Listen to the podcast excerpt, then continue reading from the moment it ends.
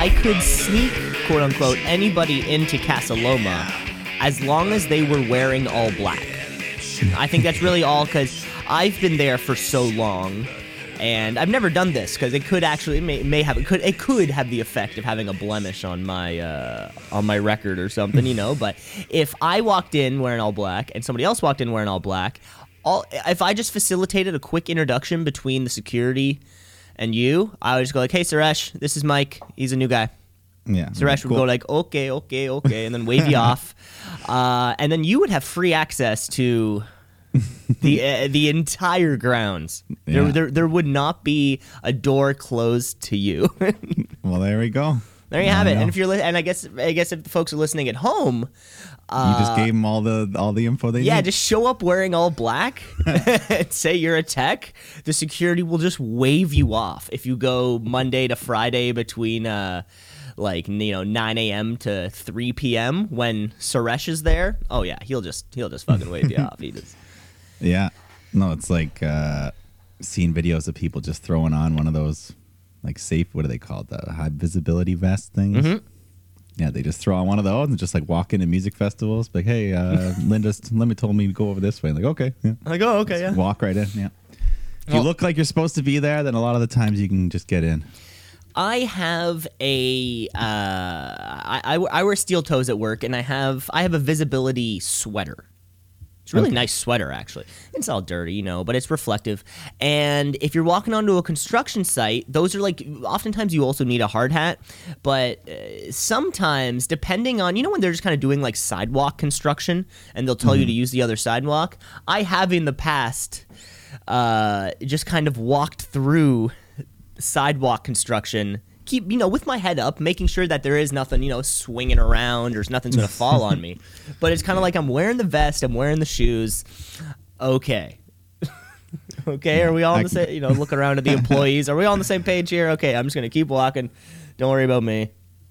Yeah, as long as they don't ask you to do anything.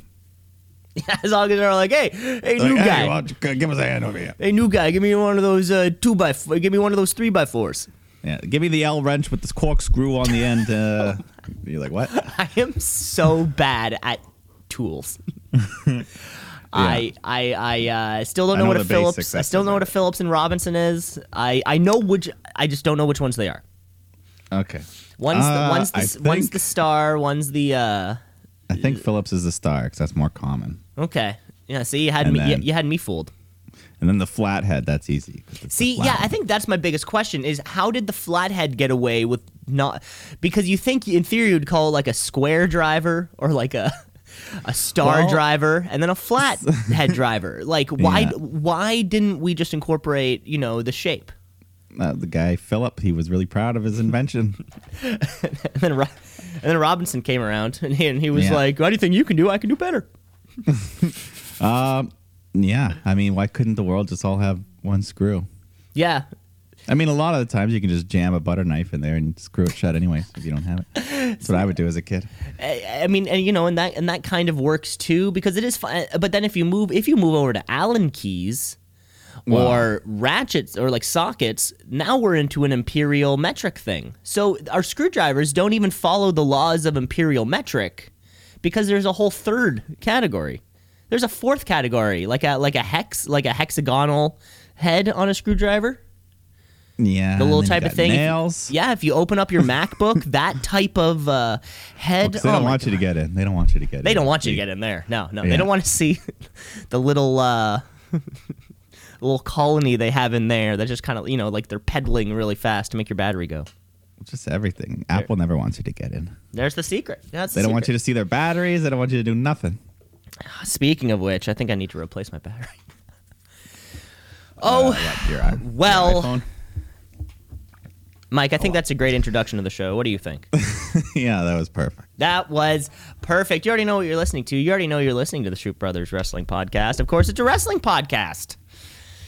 That's for sure. It's hosted by myself, Cameron Osborne. It's also on the other end hosted by Mike the Shoot Shepherd. And ow, ow. this is episode 98. You know, uh, it, it, it's been a long time coming for us to get to the big 100. And uh, let me say, I can't be more excited. Yeah, I mean, uh, we're looking forward to that. 198. 98 was a good number, though. Good year. 1998. Yeah. We're Is there uh, are, are are are there any athletes that come to mind with the with the number 98? I mean, the number 99 that goes without saying, Uh, but 98. Not the number, but the year sticks out as Right. I mean, Okay, well, I guess- professional wrestling that was a great year. The attitude, the the Monday Night Wars were in full swing before WCW started to die. And I, I guess last week we really missed our Pride of Newmarket, Ontario, Connor McDavid episode. I guess Oh, that's yeah, mean even- that would have been nin- 97. Yeah, no, I probably would have just thought of other things again. But uh, yeah, he uh, Connor McDavid, whatever, ninety eight, whatever, ninety nine, whatever. That's what I'm saying. no, 90, There is no one. now 99. Yeah, screw that guy, that old drunk. Oh my god, too funny, too funny. Um, great. Well, yeah, this is a wrestling podcast. We have a great week coming up because we have the uh, we have the Havoc. We got Halloween Havoc. We got Hell Inside Cells. Um, we've got we got championship matches. We got lots of stuff going on. Yeah, let's just get right. It should um is there anything on uh now of course yeah, we do have our big pay-per-view where we have 3 Hell in a Cell matches. Mike, I said last week that this was the first Hell in a Cell that that's the case. I was wrong. Yeah, I think there was at least one other time there was three. There was one, but I think I remember seeing like one of the matches was a very short Hell in a Cell match. yeah, there was like I think Rusev was in one of them. Yeah, I think uh something to that effect. So I got to apologize. I was wrong, folks. I was wrong. That's okay. That's hey, okay. you corrected yourself. I So correct. You know, that's better. why that's why I'm here with the uh, full length apology video. I didn't mean to spread uh, misinformation or rumors or anything to that effect. It was simply just a, a, a, a simple mistake. Well, owning up to it can be even better than being right in the first place. Oh, thank you so much. That means so much coming from you. uh, but yes, um, yeah, we can gloss a bit over SmackDown, but there's one or two important things that must be mentioned. okay, folks, it's Friday night. It's time for SmackDown Live. It uh, used to be on Tuesday, but then uh, I think it was on Friday before, though. No, no, wait. They used to film it on a Thursday and then release it.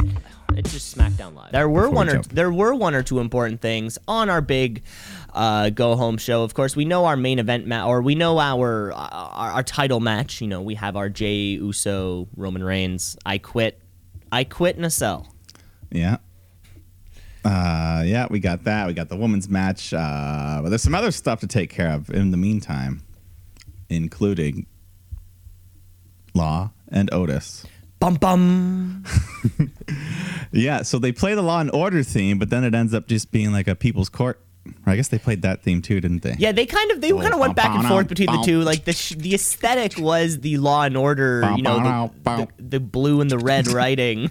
Yeah, they had that logo down, and then it just switched to People's Court. But It might as well have We been. got- it might as well have been just Judge Judy sitting there. I think to really kind of like you know cap they- off the yeah. trifecta, but it wasn't. WWE has their own Judge Judy, and it's JBL. Mr. Layfield, yeah, he was playing Judge, uh, which I'm pretty sure he did in real, well, not real life, but uh, in Wrestler's Court, the real Wrestler's Court. After Undertaker stepped down, I think JBL did his part. Oh, this this was uh this was like a segment gimmick. It was uh, this was all off camera, backstage, kind of wrestlers, uh, you know, carrying out their own rules and punishments amongst each other.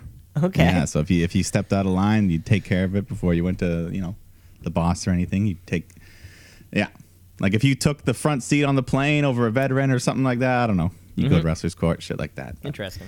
Anyways, this was real court. Uh, JBL's there to judge this Money in the Bank custody battle, and anyway, we had some guests pop up. Teddy Long was there, Ron Simmons, Rey Mysterio. I don't know. Yeah, They were all he, yeah, he, he, he was testifying on the stand. Yeah, Oscar was there doing her holla holla. But uh, anyways, eventually JBL is about to make his verdict. Uh, looks like he's gonna side in favor of Otis. When Miz presents some last minute evidence, hands over a briefcase. He opens it up. We hear the cha-ching sound, so we know what's going on here. Uh, in light of new evidence, JBL sides in favor with the Miz, and that's how we get. Uh, he orders that there's going to be a match at Hell in a Cell, Otis versus Miz, Money in the Bank on the line. So that's how we get to that. It's always a little exciting when that uh, when that when when the briefcase goes on the line. I'm sure they've done it before, right? They've done it before, but it's only changed hands once. so Okay, so pretty- yeah, the odds are on Otis's side. yeah, uh, statistically speaking, yes. Mm-hmm. Uh, but then the one other thing that uh, must be covered here was Shorty G took on Lars Sullivan, uh, which is unfortunate already. So you know what happens. He gets killed by Lars with the freak accident. But the big story is afterwards when Charlie tries to get an interview with Shorty G and he says he quits. So then we go to break. We come back and Adam Pearce is backstage to check on Shorty and he's like, "Yeah, I quit. I quit being Shorty G. I'm done being that character. I'm done being the joke. So uh, no more of that crap." So uh, there's only one man who could do what he wants, and his name is Gable, Chad Gable. So yes, they're finally, hopefully, letting this guy do his thing. what a way to get your name back. Yeah, I mean, hopefully, uh, he they'll just let him, you know, muck around in that intercontinental title scene or something, or It, it, it also doesn't seem like, uh, and maybe this is just Michael Cole being Michael Cole, but it seemed the the freak they are pushing. yeah, they say it like nine or ten times every time he comes out. and and and I that's even a lot for Michael Cole standards. Oh my god, I need to go back. Okay, I meant to do this the other day when I was we were I was watching the Hell in a Cell pay per view with Roman Reigns and Jey Uso in the match. I think I need to go from start to finish. You know, like we kind of fade to black and then we run the commercial. How many times the tribal chief? Was said hmm. uh, because there was a point halfway through the match where I was like, "Oh my god, it has to have been said at least a, a dozen times now." And then Yeah, it just kept happening, and I would not be surprised if it happened 30, 35 times. 30, 35. I, Wow, and I, and that's a I, lot. I am willing to go back and rewatch it If because you're willing, this I is mean, very by all important to me. And that's I'm probably about an average of one per minute. One per minute. It was about a 30 minute match. yeah. Well, well, Uh. I think the thing is, half the time when they say it, Michael Cole will say it, and then Corey Graves has his little rebuttal. Yeah. So they always and kind of get bang bang. Yeah. Bang, bang. What about, and then the wrestlers themselves are saying it a couple times as well. Exactly. Then he's saying it in the He's ring. like, oh I'm your my God. I'm your chief. But I'm looking for specifically the, Uh, The tribal tribal, chief. chief. It has to be those three words together. Uh, my God, my God. Yeah. I didn't. I didn't notice it quite as much, but I certainly heard it. It was like all I could, Uh. it was all I could hear for half the match. Yeah. Uh, but yeah, other than that, uh, Bianca Belair looked good. She dominated Zelina Vega. Yeah, this uh, Bianca Belair's coming up. I guess. I mean, she's uh, she had her few vignettes on the past few weeks post draft, where Yeah. she's sort of like training and running and shit like that. Yeah, now they're letting her wrestle and do shit. So Mm-hmm. that was nice. Other than that, it was just more, you know, more of Rollins, Murphy. They fought each other, and Mysterio's come out. Then Roman Reigns and Jay just hyping their match, hyping the hell in the cell. More great promos from them. But Uh, yeah, the Murphy Rollins match I think was the best match uh, possibly on on the week. I think there wasn't really there wasn't really too much action, you know, going into uh, going into a pay per view. There there there never really is. But uh, Murphy's and Rollins just uh, fucking keeps rolling, keeps Yeah. Rollins. wow. and then at the end, Aalyah like helps Murphy up, and they're touching each other. Yeah, well, you know, and- Shoulders and waists. shoulders and waist, baby. Yeah, like a prom photo. yeah, I'm all about shoulders and waist. Uh, but yeah. Um, did we even we kind of skipped? Did we have a tweet of the week? I just jumped right into SmackDown. Uh, you know, we just jumped into SmackDown. Uh, Mike, I have no tweet of the week this week. I thought I did.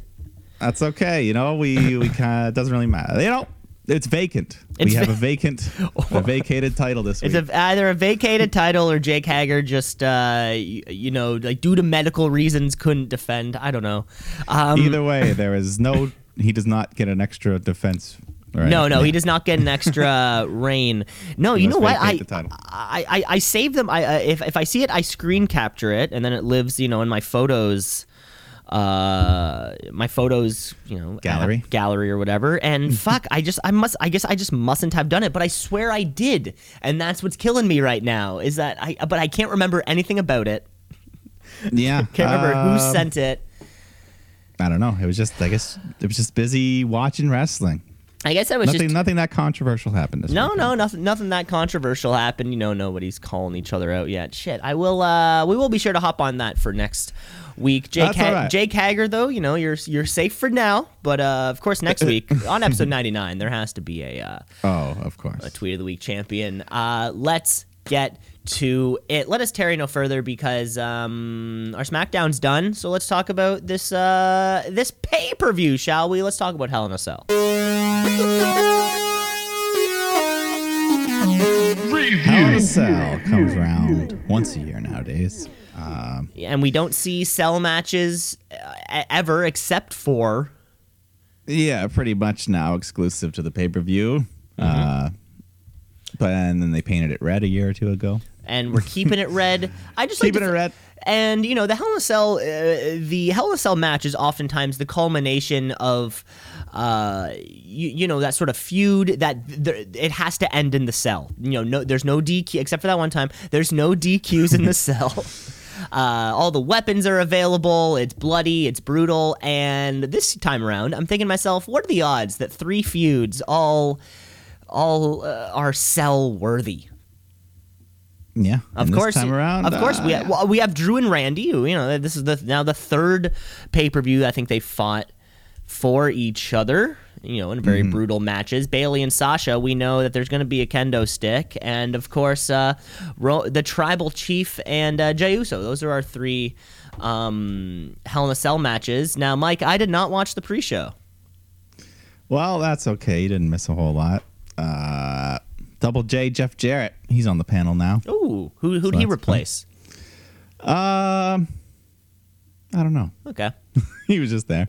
Um, and then um, the only match, our Truth defended 24 7 title against Drew Gulak.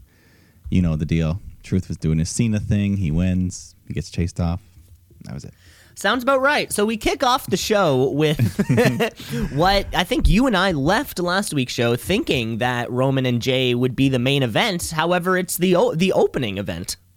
Yeah, I mean, no matter how they were going to do it, uh, I figured they would start with a cell match, kind of do a sandwich. Yeah, they, sandwich of it- cells. I guess it's a Big Mac. the Big Mac with the bun. I mean, but you've got to think this is this is no bun of a match. This is the meat. This is the meat. yeah, you're right. Uh, You're right. Roman, Jey Uso, um, A with double a Big Mac. fucking lengthy intro package. I don't know if you caught how long some of the this this like to the particular view or to this match, you mean? um to the match. Okay. So like, yeah, we see Michael Cole and Corey Graves, and then you know they'll, they'll go into the video package, highlighting you know the past few weeks, and then up until from that point to ding ding ding, it was like Yeah, was 13 minutes. yeah, I did notice that as well. Um, yeah, the entrances, the video package took a bit of time, but uh, you know what? Kick off the show with a bang. The Hell in a Cell I Quit match, the first I Quit match in over five years, they say. Uh, And of I course- and I didn't care enough to do the research to uh, prove that, so I'm just gonna believe them. yeah, I just believe them as well. uh, but once again, we just get some great storytelling here. Uh, the one benefit of the the empty crowds, just how much we can hear them talk back and forth. And just oh, the family, the betrayals, being a chief, all that stuff. all that normal stuff, chief Uh, betrayals, of course. Uh, you know, probably n- n- not going to be a technical showdown. This is the story they're telling us. yeah, and one little thing I loved, Reigns. His uh, his little gauntlet glove was now gold. Yeah, what's the deal with that? nice. I would. Th- thought it looked cool. Was this the first time this was like that? I think it was first. I think I've I've only just seen black. Okay, I, I also noticed this uh, and was wasn't sure if it was something that I missed from previous weeks or. Um, No, this looked new to me. It still has Um, his uh, Superman punch logo on it, you know, with little. Oh like- yeah, same. It's the same little thing, just gold now. He's a champ. It's gold. As, as if like he got it mixed in the wash with the whites, and he was like, "Oh shit, I still gotta wear it." All the color dye. Yeah. Well, that's what they they had the whole black versus white. Jos who was wearing all white. They did that theme. Mm-hmm. Yeah, Um, two guys in but yeah. pants, two two Samoans with pants and tattoos. Like Yeah, that's gonna be pants. difficult to figure out.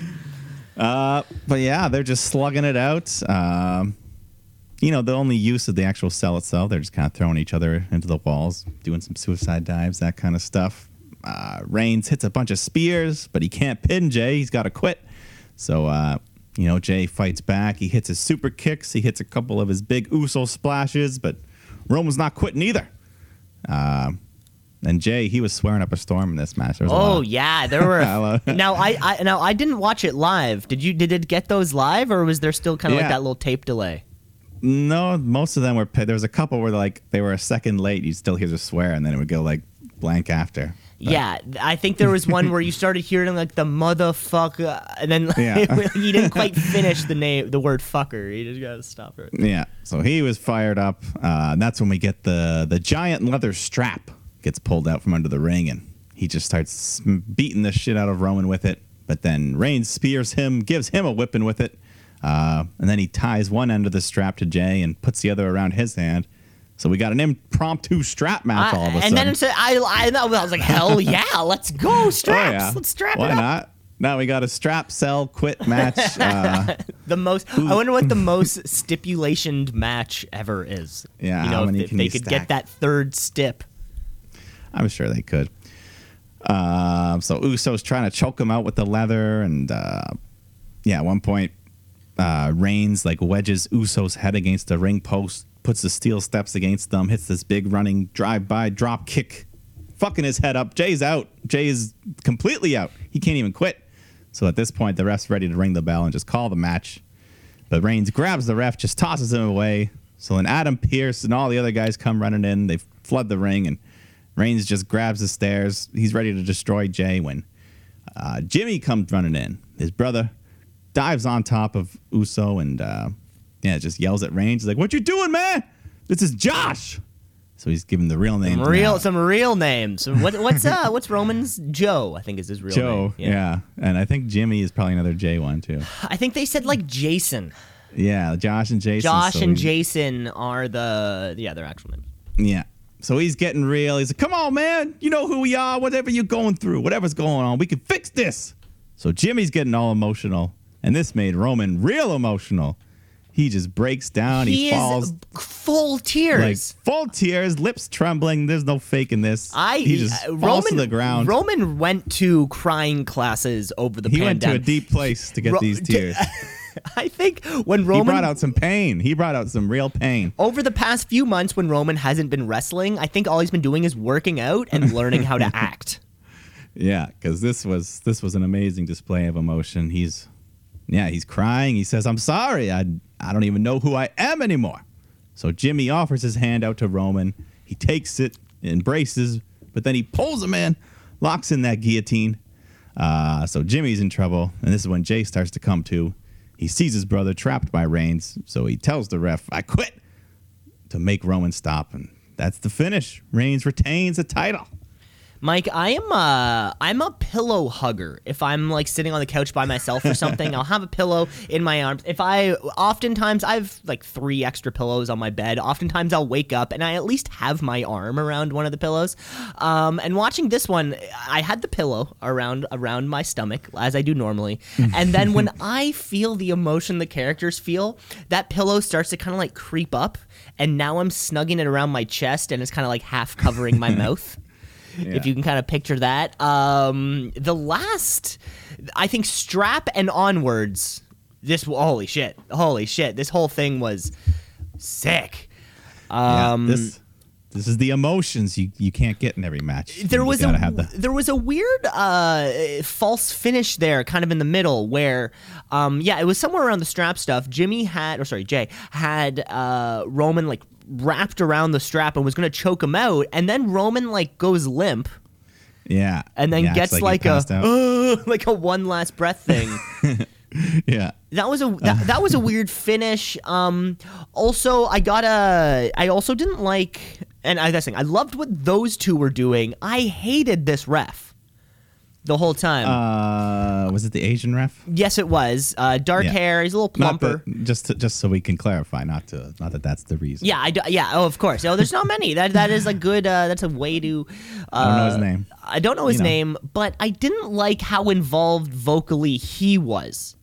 he was uh, like you know after a big spear he would go down to Jey Yeah. Uso and be like, "So Jay, do you quit? You just gotta say it. Come on, just gotta say two words. Just gotta like this Yeah. is not your thing, bro. Like, Yeah. wait, you like because because I, we know this is, and I think this match ended up lasting just shy of thirty minutes, and ten minutes into this match, this guy's getting in Jey Uso's ear asking him if he's gonna quit. I'm like, he's obviously gonna say fucking no.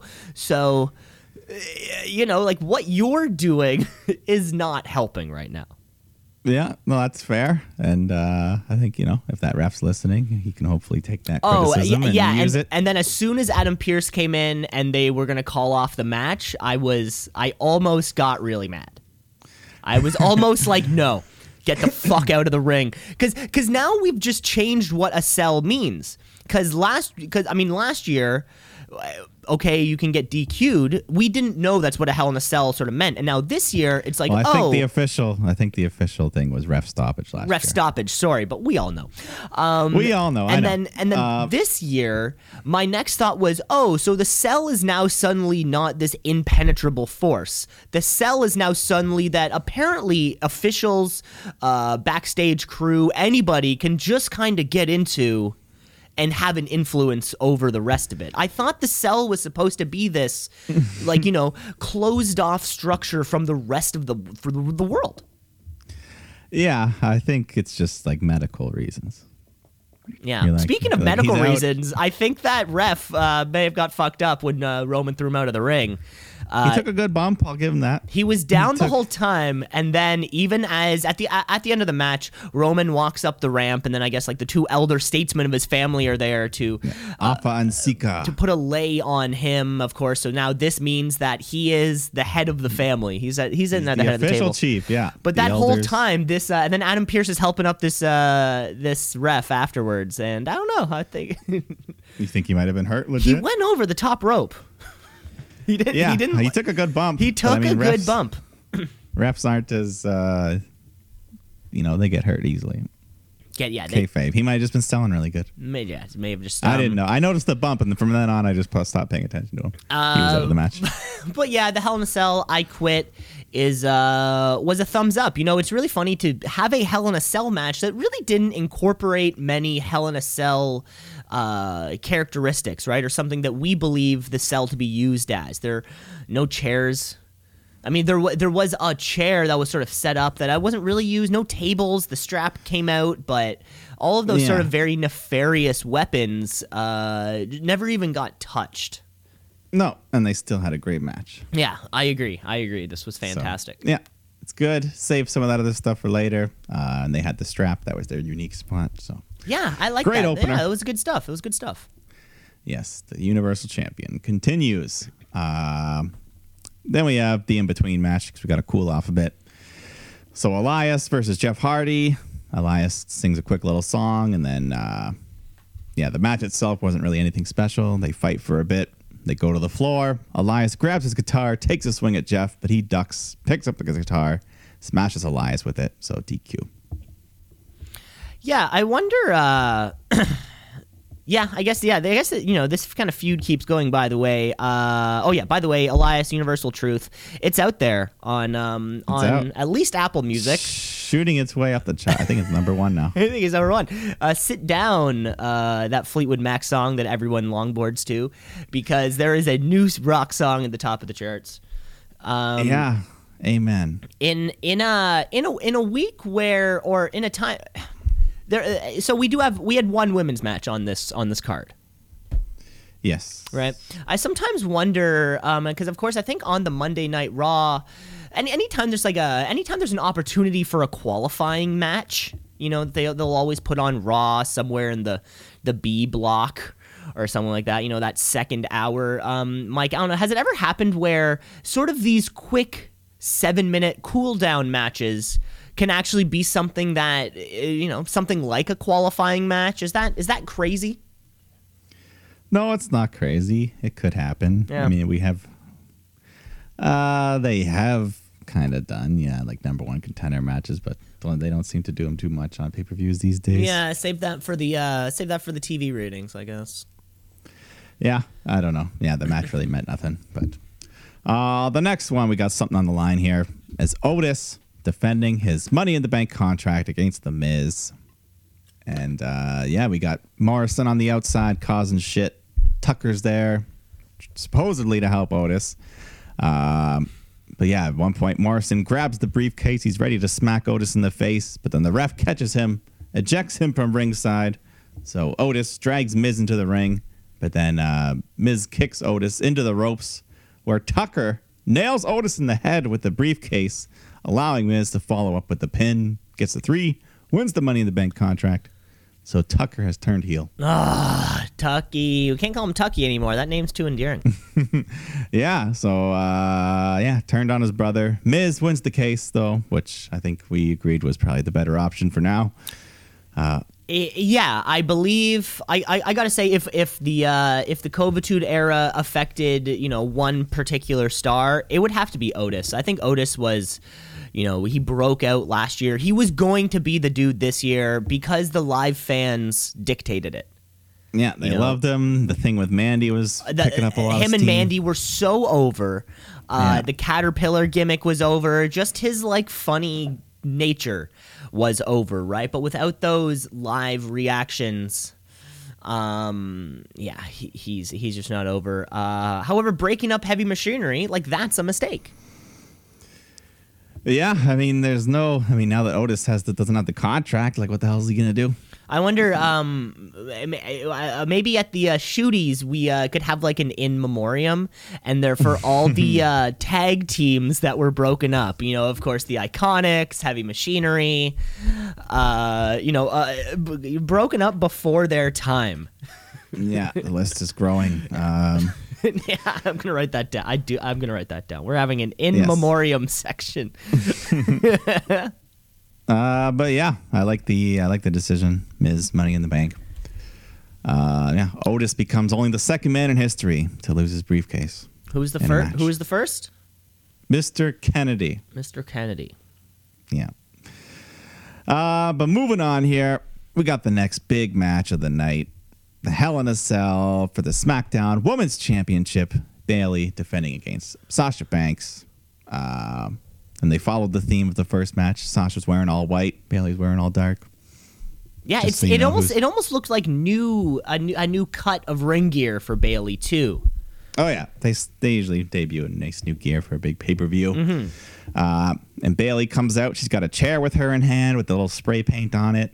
Um, and right off the bat, I like the timing of the very first spot when the cell's lowering, and then Sasha just runs and drop kicks the chair out of Bayley's hand and just slides under the ropes outside the cage, just as it finishes lowering.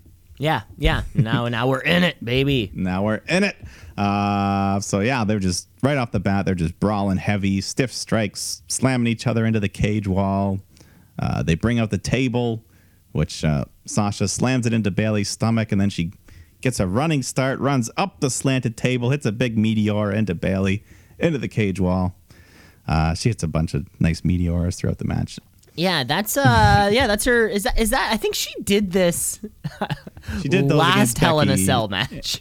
Yeah, maybe not the exact same run up this the table. or thing, or but- yeah, but like the similar, yeah, she's running off stuff into Yeah, stuff she's using jumping, she's diving, her knees. she's flying those knees everywhere. Um, yeah, at one point they uh, they get out the kendo sticks and they start making this contraption by they set up the kendo sticks horizontally between the cage and the steel steps, and then Sasha just gets like tripped, smashes through head first, that neck, smacking, breaking the kendo sticks. Yeah, I think at one point Bayley taped kendo sticks together. I think did that did that happen? Uh, that happened, yeah, a bit later. a bit so later, she gets duct tape. She didn't really, yeah, nothing really came of it. She gets out this duct tape and just tapes so she gets out the duct together. tape, and we've all, we've all, Mike, you, me, listeners at home, we've all had to start a new roll of tape, and we all Yeah. know what it's like to kind of first you gotta, you gotta kind of like spin the tape around, you gotta find where, you know, you kind of gotta look into the light so you can see where it starts, and now the tricky part comes in. It's actually getting the tape off. Yeah, and she's sweaty. She's mid match. Uh, She, oh, she's uh, she's sweating. She's wet. She's Yeah. trying to. She just can't. fa- She's trying to use her teeth. She She even asked the ref for help. Saying, hey, help me with this, will At one point, we have a we have a rule at work, or just kind of not even just a, kind of like a rule of thumb at work with gaff tape, where uh, after you finish it, you just kind of roll, uh, you know, uh, two centimeters of the roll. You just kind of you know, bloop. that way it's just a, a little tacky thing for you to grab onto. Uh, for the next person pulling, uh, just a little production note for the uh, for the WWE. Uh, yeah. So then we we get back into the ring here. Uh, we get some chairs brought out. Bayley just sets up one of the chairs uh, into the corner there, and then she hits like a big running sunset bomb, where Sasha just goes flying backwards, slams her head into the chair, uh, gets a big near fall for Bayley. Uh, she hits her big elbow drop as well for another one, but then Sasha gets Bayley in the bank statement, but uh, Bayley just kind of crawls to the edge under the apron, gets Sasha all tangled up, and then she slams Sasha against the metal frame of the under part of the ring, which I've never seen before. I just kind of Yeah, I didn't know that uh, part existed in ring, uh, in, Yeah, in the ring construction. Steel. Uh, but then yeah, she does her whole duct tape thing we went over, and as she's doing that, that gives Sasha time to grab a fire extinguisher. So she sprays Bayley in the face with that, and then Sasha just starts running wild, hits a big frog splash. Um, but then midair, Bayley just kind of gets a chair up, so she lands on the chair, and then Bayley grabs a ladder and she sets that up across two chairs to make a little ladder table. And then she pulls out a can of spray paint, sprays a little X across Sasha so she knows where to hit. And then she climbs up to the top uh, for an elbow drop with a chair, but Sasha avoids. And then what? She hits the Bayley to belly onto Sa- onto. She hits Bayley's belly to belly onto Bayley onto the ladder. Uh, so she almost beats her with that, but then Bayley kicks out, hits her own Bayley to belly. Sasha kicks out of that. So then Bayley goes for one more Bayley to belly while holding the chair for extra damage. But Sasha counters it into the bank statement, wraps the chair around Bayley's, Bayley's neck. And while she's got that applied, she's just stomping the shit on the chair with her foot and forces Bayley to tap out. The boss wins. New champion. the boss wins brand new uh champion yeah great way to use the weapon just like we said with the you know the the roman Jey match didn't didn't use the cell uh as you would think it would be used but these guys there were chairs ladders sticks tape Yeah, they used it a bit. There was Sasha. She was climbing the wall like a spider a couple times. climbing the wall like a spider a couple times. Um, Mike, you would probably be a better one to. Uh, uh, you would definitely be a better one. Ha- ha- has a woman ever made it to the top? to the roof? Yeah. Uh, I don't think so. Okay. Not yet. They've only been three women's cell matches. Okay, so it's okay. So we're just kind of like 0 for three instead of 0 for Yeah, but lot. eventually, eventually somebody eventually a woman has to jump off the top of the cell. I think that's the only play. I'm not saying it has to be next year. I'm not saying it has to be the year after that. I'm saying in, Yeah. in 10 years from now, Rhea Ripley needs to jump off the top of that cell. Rhea Ripley, eh? I think could she's the only see, one that uh, could physically handle it. I think Shotzi Blackheart's crazy enough to do it. Oh, and Shotzi Blackheart is crazy enough. See, you can't you can't have Kacy Catanzaro jumping off the top of that cell. She wouldn't even break the table. She wouldn't even break the table. you need Yeah. you need you, we need like a person sized person. Yeah. Uh, but this this was a great match. Uh, I loved it. Not quite the five star that their Brooklyn Takeover match was, but still fantastic. It's crazy that um crazy to think that these two have had many classic encounters over the years and they will continue to have more classic encounters Oh, Over yeah, the their years. careers are still still young. you know like this is uh, uh, their careers are still young and this this match th- th- these are clips that will be in their hall of fame package one day yeah. you know Sasha, with this win, becomes the second ever women's Grand Slam champion. who is the first Bayley. ah I, I did know that Do you know who's not? Well, yeah, because because the, the- no, but that but that's more of like a that's more of like a Braun and Nicholas thing. You know, like Braun wouldn't be tag champ if it wasn't for that little fucking kid. No, no, Charlotte's uh, not gonna go off and just pick some stranger out of the audience, you know. And why would she want to team with that? It was Charlotte Rhea though. Charlotte Rhea Charlotte Ripley, or Charlotte Becky. They could both. Charlotte knock that off Becky, they could come back. Charlotte Ronda, uh, whoever it is, she's gonna get that belt one day for sure. She'll get it eventually. She'll get it sure. eventually. What do you think? Come on, Mike. Uh, and then we have an impromptu match earlier in the night. Retribution laid out a challenge to the Hurt Business, and I think they're just like, you can pick who. Yeah, they're kind of the Hurt Business was allowed to pick who they wanted to fight. So of course, the biggest guy from the Hurt Business selects the smallest guy from Retribution. Yeah. So Bobby Lashley takes on Slapjack, and he's like, you know, I'm, I'm a nice guy. I'll even put the U.S. title on the line because he knows Slapjack's got no chance. Um, and that's pretty much what happens. Slapjack gets a couple moves in. Uh, it looks like he has trouble seeing out of that mask, though. It also He was I adjusting it a lot. I got that vibe too. Yeah, I was just thinking, you know, especially with between this and the Fiend, uh, WWE mask technology is pr- on another level.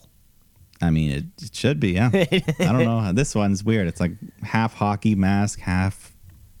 I don't know. I Well, don't yeah, even know what it's to call it. it's kind of like that. Who is it? That Jacques Plante mask. Mask, you know, the one where it has yeah, like all of his stitches on it. Yeah. Uh, but anyways, Lashley just applies the hurt lock. Slapjack taps out. So once again, Retribution loses, but uh, they swarm the ring after, and then Hurt Business come out and scare them off. So once again, blah, Retribution just looks like bums once again. Once again, you know, get out the shovels because it's burying season, baby. Baby, indeed. Uh, but let's go right into the main event of the night, our third Hell in a Cell match here. Drew McIntyre defending that WWE title against Randall Keith Orton.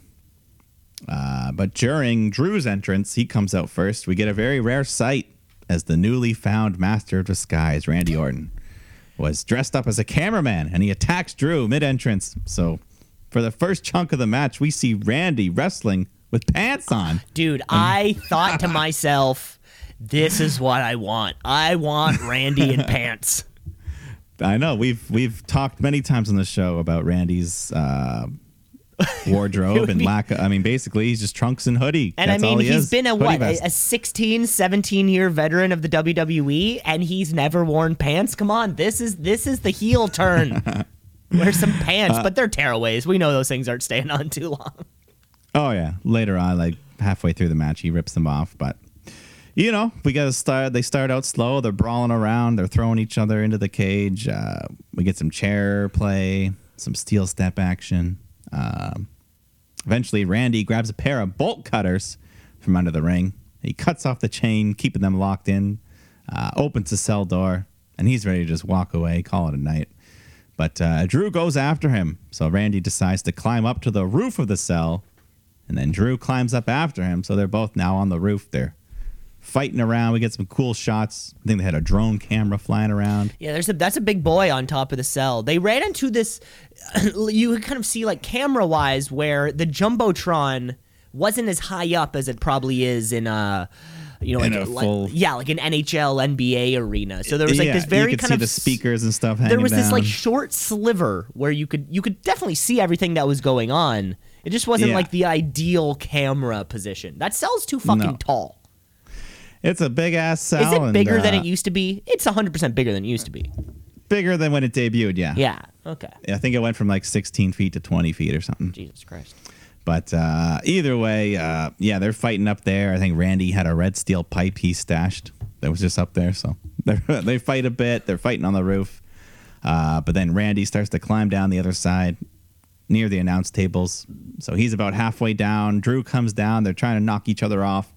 When Orton is able to knock Drew's grip off, so Drew falls off the side of the cage, crashes through the announce table onto the floor. Um, and I think he was bleeding from the mouth afterwards. Yeah, you got some blood. You Uh, got some blood for sure. Yeah, you know, it was a good bump. Not the biggest bump, but he fell halfway down, so that's you'll still give him credit. Uh, but they get back in the ring.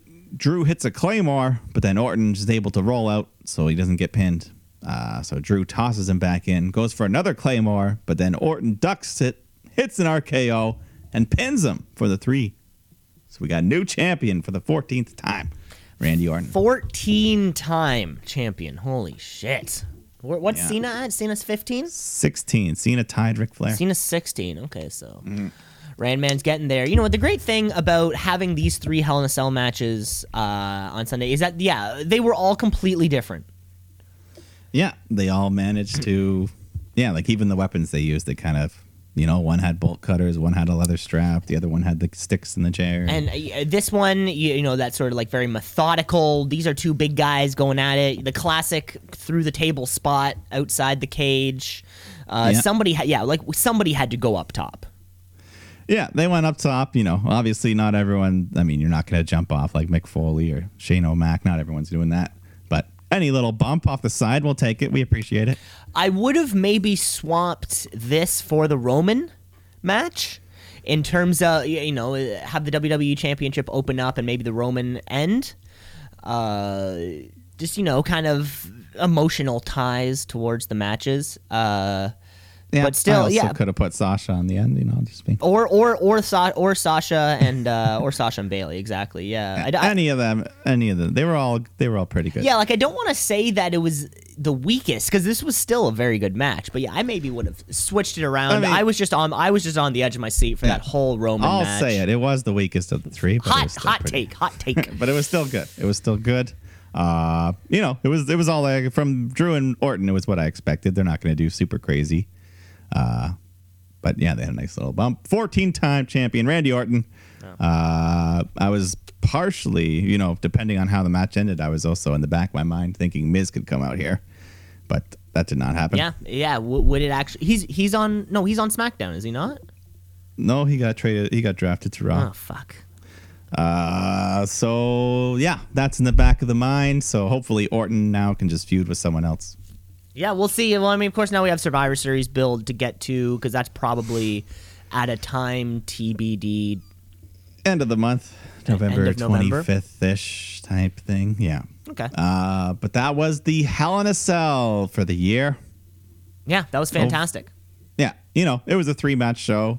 yeah, Uh, it really was. which I mean, that's and the Money in the Bank switch, but that's all you need. That's all you need. That's all you need. Well, uh, let's just keep the show rocking, right? Because we end on the WWE champ. We ended the pay per view with the WWE Championship uh, uh, switching hands. Of course, that is a title which is Raw exclusive. So let's just uh, hop on over to Monday Night Raw. Let's get raw.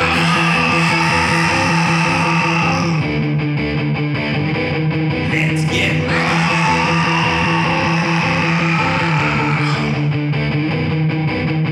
where Monday. um, we get our quick little Hell in a Cell recap. Uh, I think Drew McIntyre comes out first, just lets us know, like, hey, I lost to Randy Orton.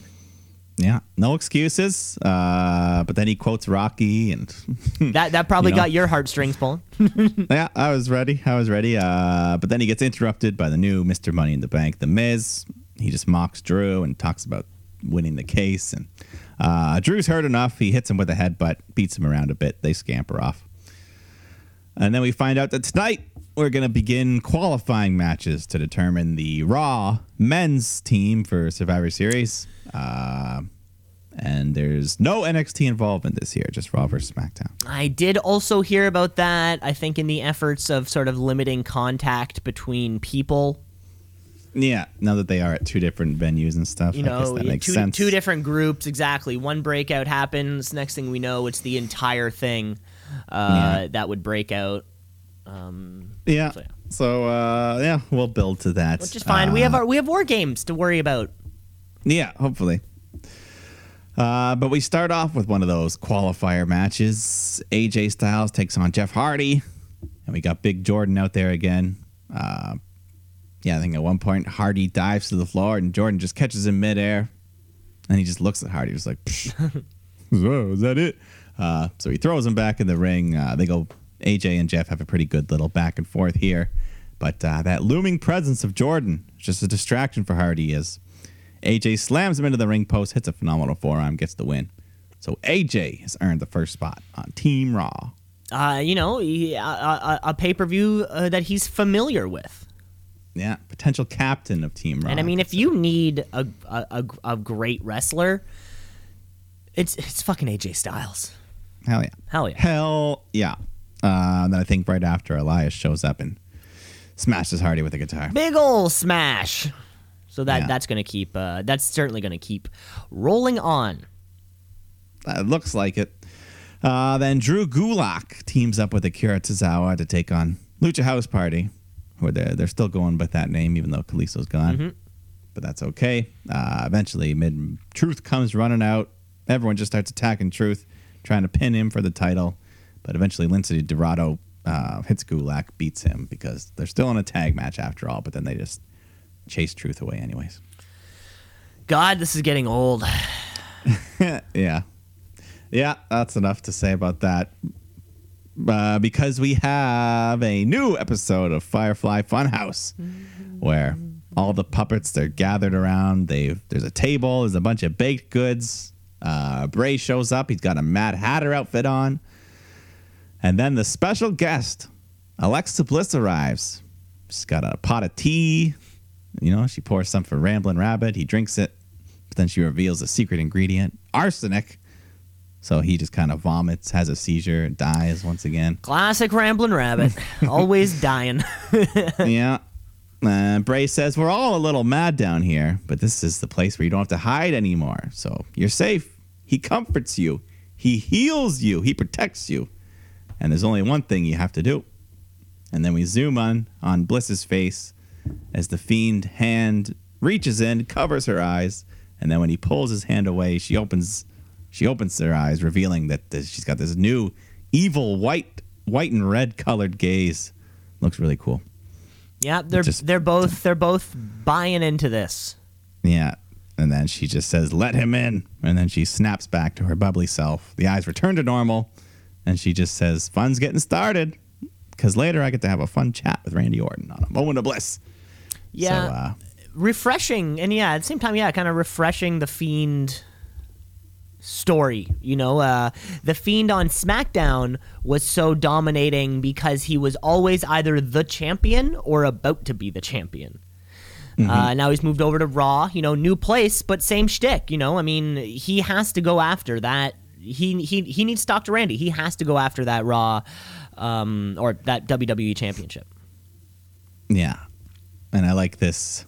This, you know, because they're, they're, they're probably not going to put a mask on Alexa Bliss, but this changed eye color shit is cool. Yeah, it's kind of like they made her is her. face, you know, just with makeup and things, making it Yeah. look more. She can have her alter ego. Yeah. Yeah. So digging that. Uh, then backstage, Nia Jax, Shayna Baszler approach Adam Pearce uh, because they're not doing qualifying matches for the women for Survivor Series. They're just gonna make a list. So That makes sense. You know, it's uh, that, that's consistent with how I would por- perceive the booking to go.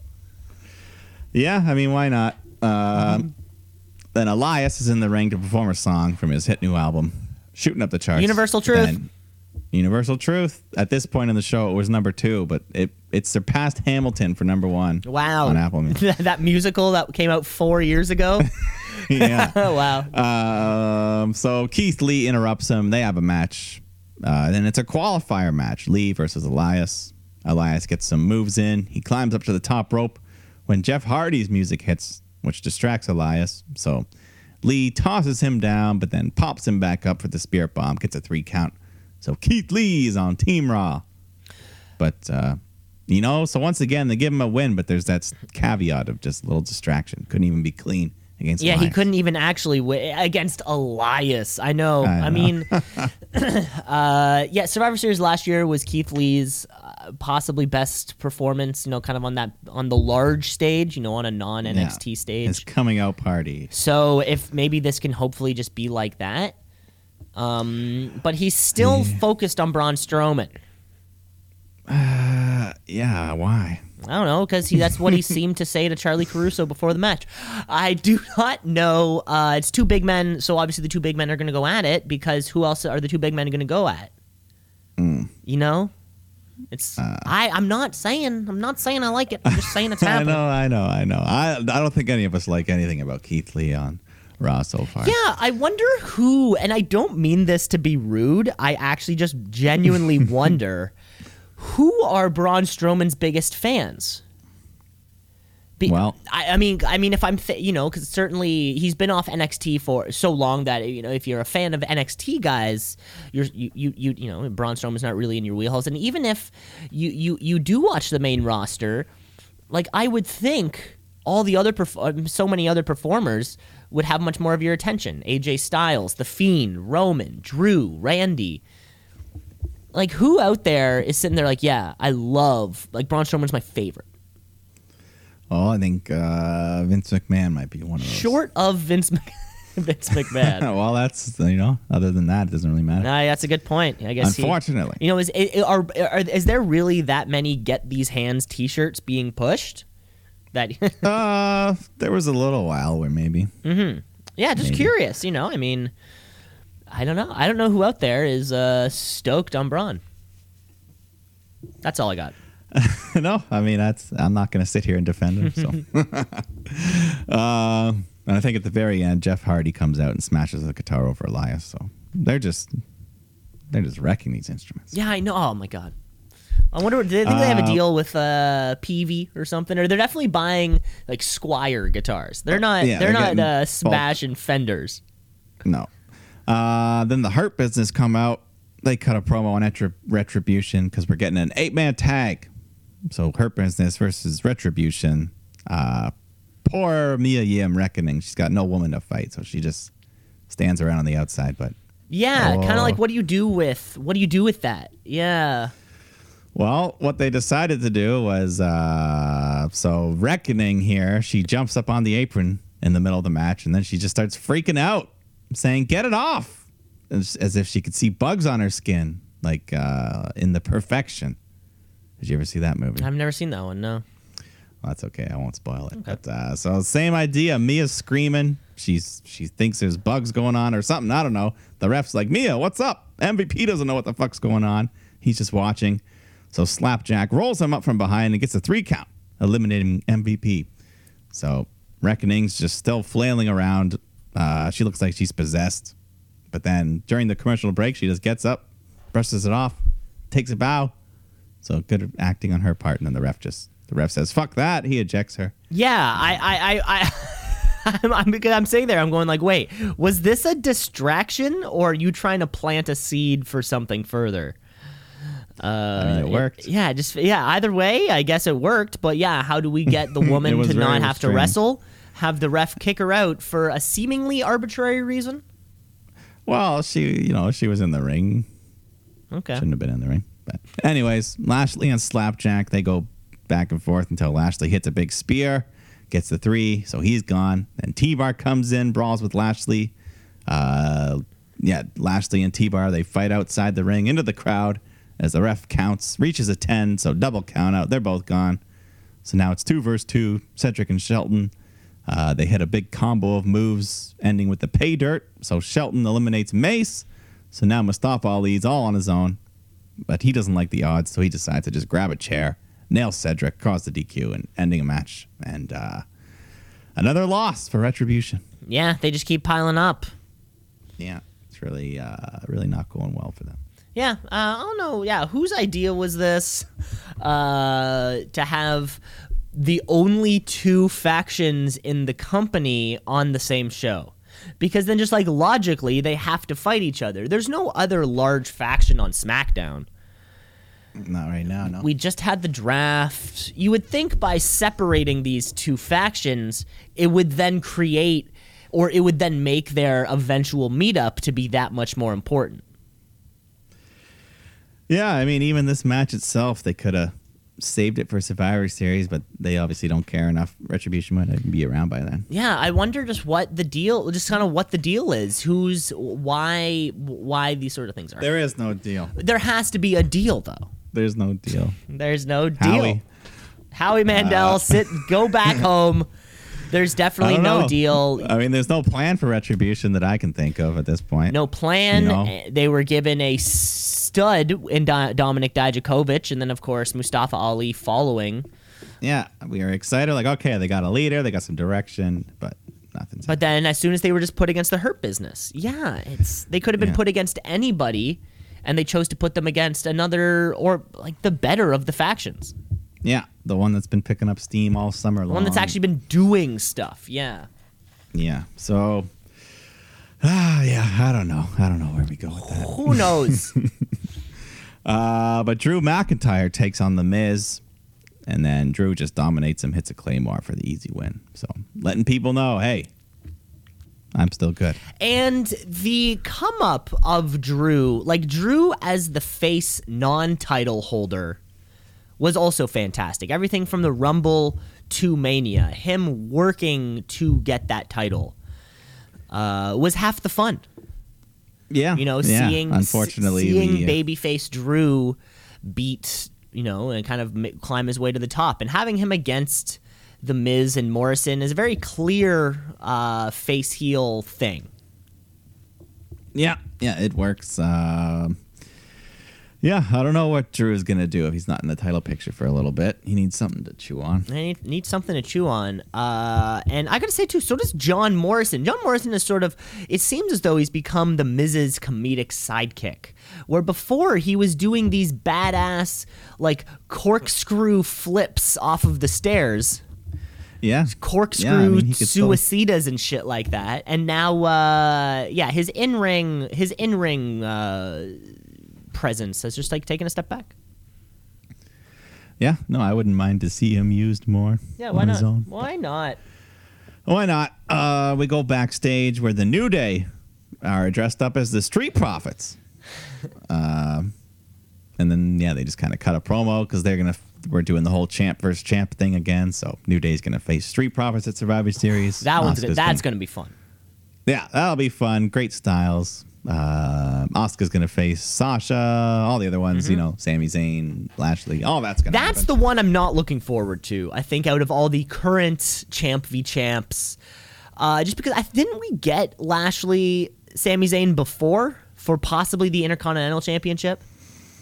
Mm, I'm not sure. I think 'Cause I this may have been a match that we saw one or two times. You know, kind of like that, like a pre-show pay-per-view type thing. Very possible. Yeah. But I feel like they've been on separate brands at least the last year or two. Okay, may I could be wrong, but um, but yeah, just We'll see. two very different I mean, they might not even be champs by the two very different styles also right between those two guys where Yeah, Os- heels. Sasha that blends perfectly uh the New Day Street Profits that Yeah, blends two fun teams. and yeah. uh be. yeah. Um, then we go uh, the WWE officials. Adam Pearce, and I learned the name of his right hand man, Pat Buck. Pat Buck. Yeah. He's there both out to uh, introduce us to the five women who will represent Team Raw at Survivor Series. So we start off with the women's tag champs, Nia Jax, Shayna Baszler. Uh, then we get the other tag team, Mandy Rose, Dana Brooke. And then rounding out the group, we are going to have a fifth member settled in a fatal four way match. So we bring out Lana, Lacey Evans, Peyton Royce, Nikki Cross, who's got a new theme song. Uh, and then, yeah, we just got right into that match. Short little match, but they work hard. Um, eventually, there's a big triple suplex spot, triple suplex spot in the corner.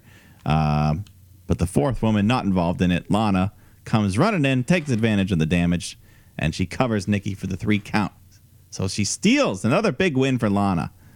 I'm enjoying this little push she's on. the, the the the up and down it's like a roller coaster with Lana either she's uh at the lowest of the lows or the highest of the highs there's no there's no just like on, a trajectory Yeah, so she's made it onto Team Raw. She's happy. She goes over to celebrate. Uh, Nia Jax wants to embrace her because now that they're on a team, she wants to give her a hug, welcome her to the team. But then, of course, she picks up Lana, slams her with a Samoan drop through the announce table for the sixth time. And I still love it. So th- I, I I think I've determined this this either uh, there's one of two reasons why we're doing this. Either we're building sympathy for Lana for eventually a big payoff, or Vince McMahon just finds it really funny. And I don't know, they're both kind of like 50-50. It's a flip of a coin. Either this is going to be a payoff or Vince thinks that putting her his employee like or like his ex employee's wife through a table every week he's like that's good that's good shit for him I think uh, maybe both. mix of the two, maybe. Okay, a little bit of column I think A. we could have, yeah, eventually we can have a big moment. Lana hits an angle slam onto Nia through a table. Everyone goes nuts. now, now that's a, that's a huge ask. Well, Nia just has to jump. that requires a Well, lot of athletics from both sides here. Not two performers I mean, yeah, not really known for their athleticism. Not a power bomb, an angle slam. an slam. ankle slam is, is like the easiest of the. Yeah, Nia just has to jump. which I know that's asking a lot. I, again, asking a lot. Just jump like a foot, and then your weight will do the rest. It'll break the table. Maybe you'll Lana be a trick good. table that's, you know, normally the tables are kind of like waist high. This one's kind of like calf high or like knee high. Like a little- Well, I guess they could just do a splash, like lay Lana down Oh, yeah. or lay Nia down. oh, that, that's uh, that'd be uh, yeah, a lot of padding. So, her down. yeah. Anyways, uh, our final qualifier of the night, we got Matt Riddle taking on Sheamus. And they just have a good, good old physical bruiser match. Uh, Riddle hits a big exploder suplex off the top rope for a near fall. And then he tries to hit the floating bro, but Sheamus gets the knees up, targets the back of Riddle, and then eventually hits a brogue kick to get the win and a spot on Team Raw. And a spot on Team Raw. Um, I think my, my big my takeaway from this match was there were way too many fake chants and crowd noise pumped in on this one. I didn't really. I think that this was the one where uh, maybe maybe you know fucking Tom Phillips shut up for a second and then I could just hear it. But Yeah. uh, I, either way, um, yeah, Sheamus joins Keith Lee and AJ Styles so, so far. So far, uh, Matt Riddle, you know, kind of, he's not quite as bad as Keith Lee territory, but you know, his booking hasn't been that. He hasn't really done anything Has since being on not the main roster. been the best. Yeah, it's uh, yeah. We, Yeah, he's just kind of floating, bro, as we say. Uh, but the final segment for the night, we've got Alexa Bliss in the ring for a moment of bliss, which looks great in the Thunderdome with all the screens just lighting up the nice little city backdrop. But uh, and Bliss as well had some new music. It was kind of like a remix of her theme with okay, yeah, know, yeah. I- scary, I, I heard that fiendish. too. Yeah. yeah. so uh, anyway, she's in the ring. She's all bubbly. She's happy. She's got her cute little overalls on, and uh, she introduces 14-time world champion Randy Orton, who comes out. But uh, right away, he's looking over his shoulder. He's suspicious. So Alexa's like, "Take a seat. I won't bite." And he's like, "Nah, I'm good. I'll just stand." But uh, so they talk about the performance last night, and uh, you know, Orton says, "I'm not surprised, but uh, you have a surprise for me." And she says, No, no surprises. You and Drew burned the house down last night, which is, of course, referencing when uh, Randy burned down the Wyatt house, the resting place of Sister Abigail. so uh, there it is, Randy says. I know Bray Wyatt better than anyone. I know he's close. So where is the fiend? Bliss just smiles and laughs. But then Drew McIntyre's music hits. He comes out, beats up Orton, uh, tosses around the set. So uh, Bliss just kind of sits and watches from the ring, from the turnbuckle. And then Drew lines up. He's ready to hit the Claymore when the lights shut down. They come back on. Bliss is gone. Drew's still in the ring, but uh, Randy's now walking up the ramp. But the Fiend appears behind him, so Randy knows he's got no place to go, so he takes his chances, decides to slug it out with Drew. But then uh, the show just goes off the air with them, the two of them just fighting on the announce table. Orton's pounding him, and then we go off the air. Man, I love this. This is now kind of the second week in a row where we end Raw just by fading to black. Yeah. So the first time, I think it was on purpose. This time, I think they cut like a second or two too early. you think so? because I saw on YouTube after, like, right as it cuts, Drew grabs a pen and stabs Randy Orton in the face. Oh shit. So that part didn't make TV. So Oh, I bet. I bet if you, unless that was intentional, maybe it was too hot. For that's TV. a good point.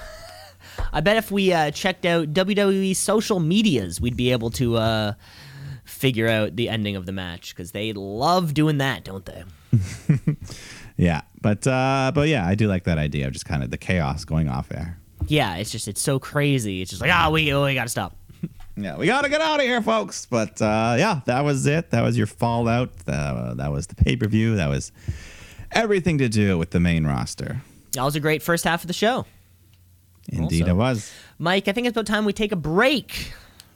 Take a break because we're not done. We have another. We got the Wednesday night. We have Wednesday night. We got the pay-per-view. Havoc, baby. So uh, stick around and we'll be right back.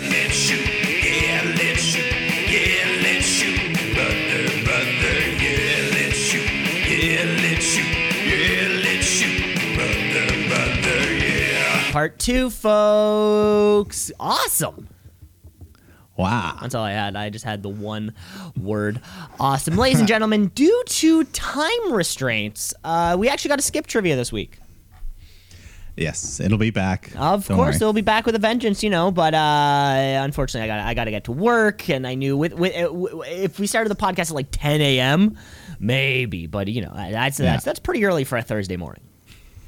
No, yeah, we you know trivia. We like to let it breathe. We have a lot of fun with that. Uh, we like to banter, so we you know we, we don't want to we don't want to rush it. Exactly. So- We don't want to feel like the show is rushed. So let's just jump straight to our Wednesday night, uh, our Wednesday night war, and I think we should start with the uh, Mike. I'm sure you can agree. Let's let's kick off with the more theatrical of the two this evening, because over on NXT we have the Halloween Havoc. NXT, what does it mean? I don't know, but it's some good wrestling. So NXT, watch and see. Gotta tap out a count out of one, two, three. So oh yeah, first time in nearly 20 years.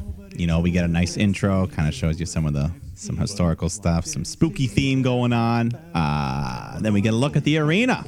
It's all decked out. We've got gravestones, spider webs, trees, the return of the giant inflatable pumpkin, uh, custom ring aprons, all the spooky graphics, all that great stuff you could look. You know, it was pretty nice. I liked it. Not quite as elaborate as the old WCW days, but still good. Felt like a mini paper. So yeah, it was a WCW, or I guess it was an NWA was the first. Group Yeah, back in '89 back in 1989 uh, i was just looking up it was a um, the main event um, was they called it a thunderdome match which i thought was kind of uh, weird and ironic but it seems judging by what i've uh, sort of uh, it was pretty much just a hell in a cell Yeah, they've had a couple other. They've had like the Chamber of Horrors match, which was like an electrified cage, and they've had all these other gimmicks. oh that sounds badass Uh, yeah. Uh, they they had like an electric chair in the middle of one. that's but- cool Anyways, so this was great. Good, good theme going on. Mm-hmm. Uh, Shotzi Blackheart's there. She's our host. She's standing on the the big platform that's there now, all decked out. Um, yeah, her first costume of the night. She's just some some sexy green zombie. yeah this was this the, the costume changes on Shotzi Blackheart would put Gaga to shame Oh hell yeah! She was changing So- costumes every single time she came out. Yeah, the first one was yeah, kind of like zombie, like zombie uh, singlet yeah, zombie singlet. She had like the Frankenstein bolts on her with head. Frankenstein bolts. Uh, Uh, you know, it was, it she was had like a, she was shooting sparks off with this mini saw thing. it was pretty cool. It was Whatever pretty that was. cool. But Yeah. I guess she comes out to not only uh, welcome us to the show, but I think it's time to spin the wheel, make the deal. Yeah, we're just jumping right in. Uh, before we spin the wheel, I think Priest comes out. He gets a little extended version of his entrance there. Mm-hmm. He had some live guitar player rocking out. It's cool when they have the uh, the live instruments there too. That's pretty cool. It was cool, but I gotta say, this guy, his uh, his tapping was not that It impressive. like you know, I'm not saying I'm uh, an excellent tapper, but I think I could do it as well. as. Yeah. You know, I heard I heard some clinks and You heard some clinks but- and clanks. Hey. Uh, but anyways, Johnny Gargano makes his entrance, and uh, the fucking heel he slashes the big pumpkin right in the opening. What a dick. What an asshole. What a big- dick. yeah, the thing deflates. It's ruined. Uh, Johnny though, he had a cool Jack Skellington look going on. His whole jacket. Yeah, it looked You cool. know. Yeah, he's always he's always got new He's always theme. yeah. So this was Halloween themed though, but uh, the reason we're here, let's spin the wheel, make a deal. So it's time. They got a full prop wheel. It's not just a video screen. This is a real wheel. Uh, Shotzi spins it, and it lands on Devil's Playground match, which means no DQ, no count out, falls count anywhere. I guess is that is street fight kinda. I mean, pretty much. Okay, I mean, yeah, there's yeah. a bunch. Well, you know, we're just other names for things. I'm waiting. There's other well, you know how they say like there's only like seven kinds of stories you can tell or whatever that is. There has to be a new stip out there. There can there can't only be like five different No, there is. There's there's endless amounts that you can think of. But but anyways, but, But, uh, yeah, for this one we're getting the Devil's Playground match, no DQs, um, anything like this, and uh, yeah, the, the, the two men, the match kicks off, and the two men quickly go for weapons.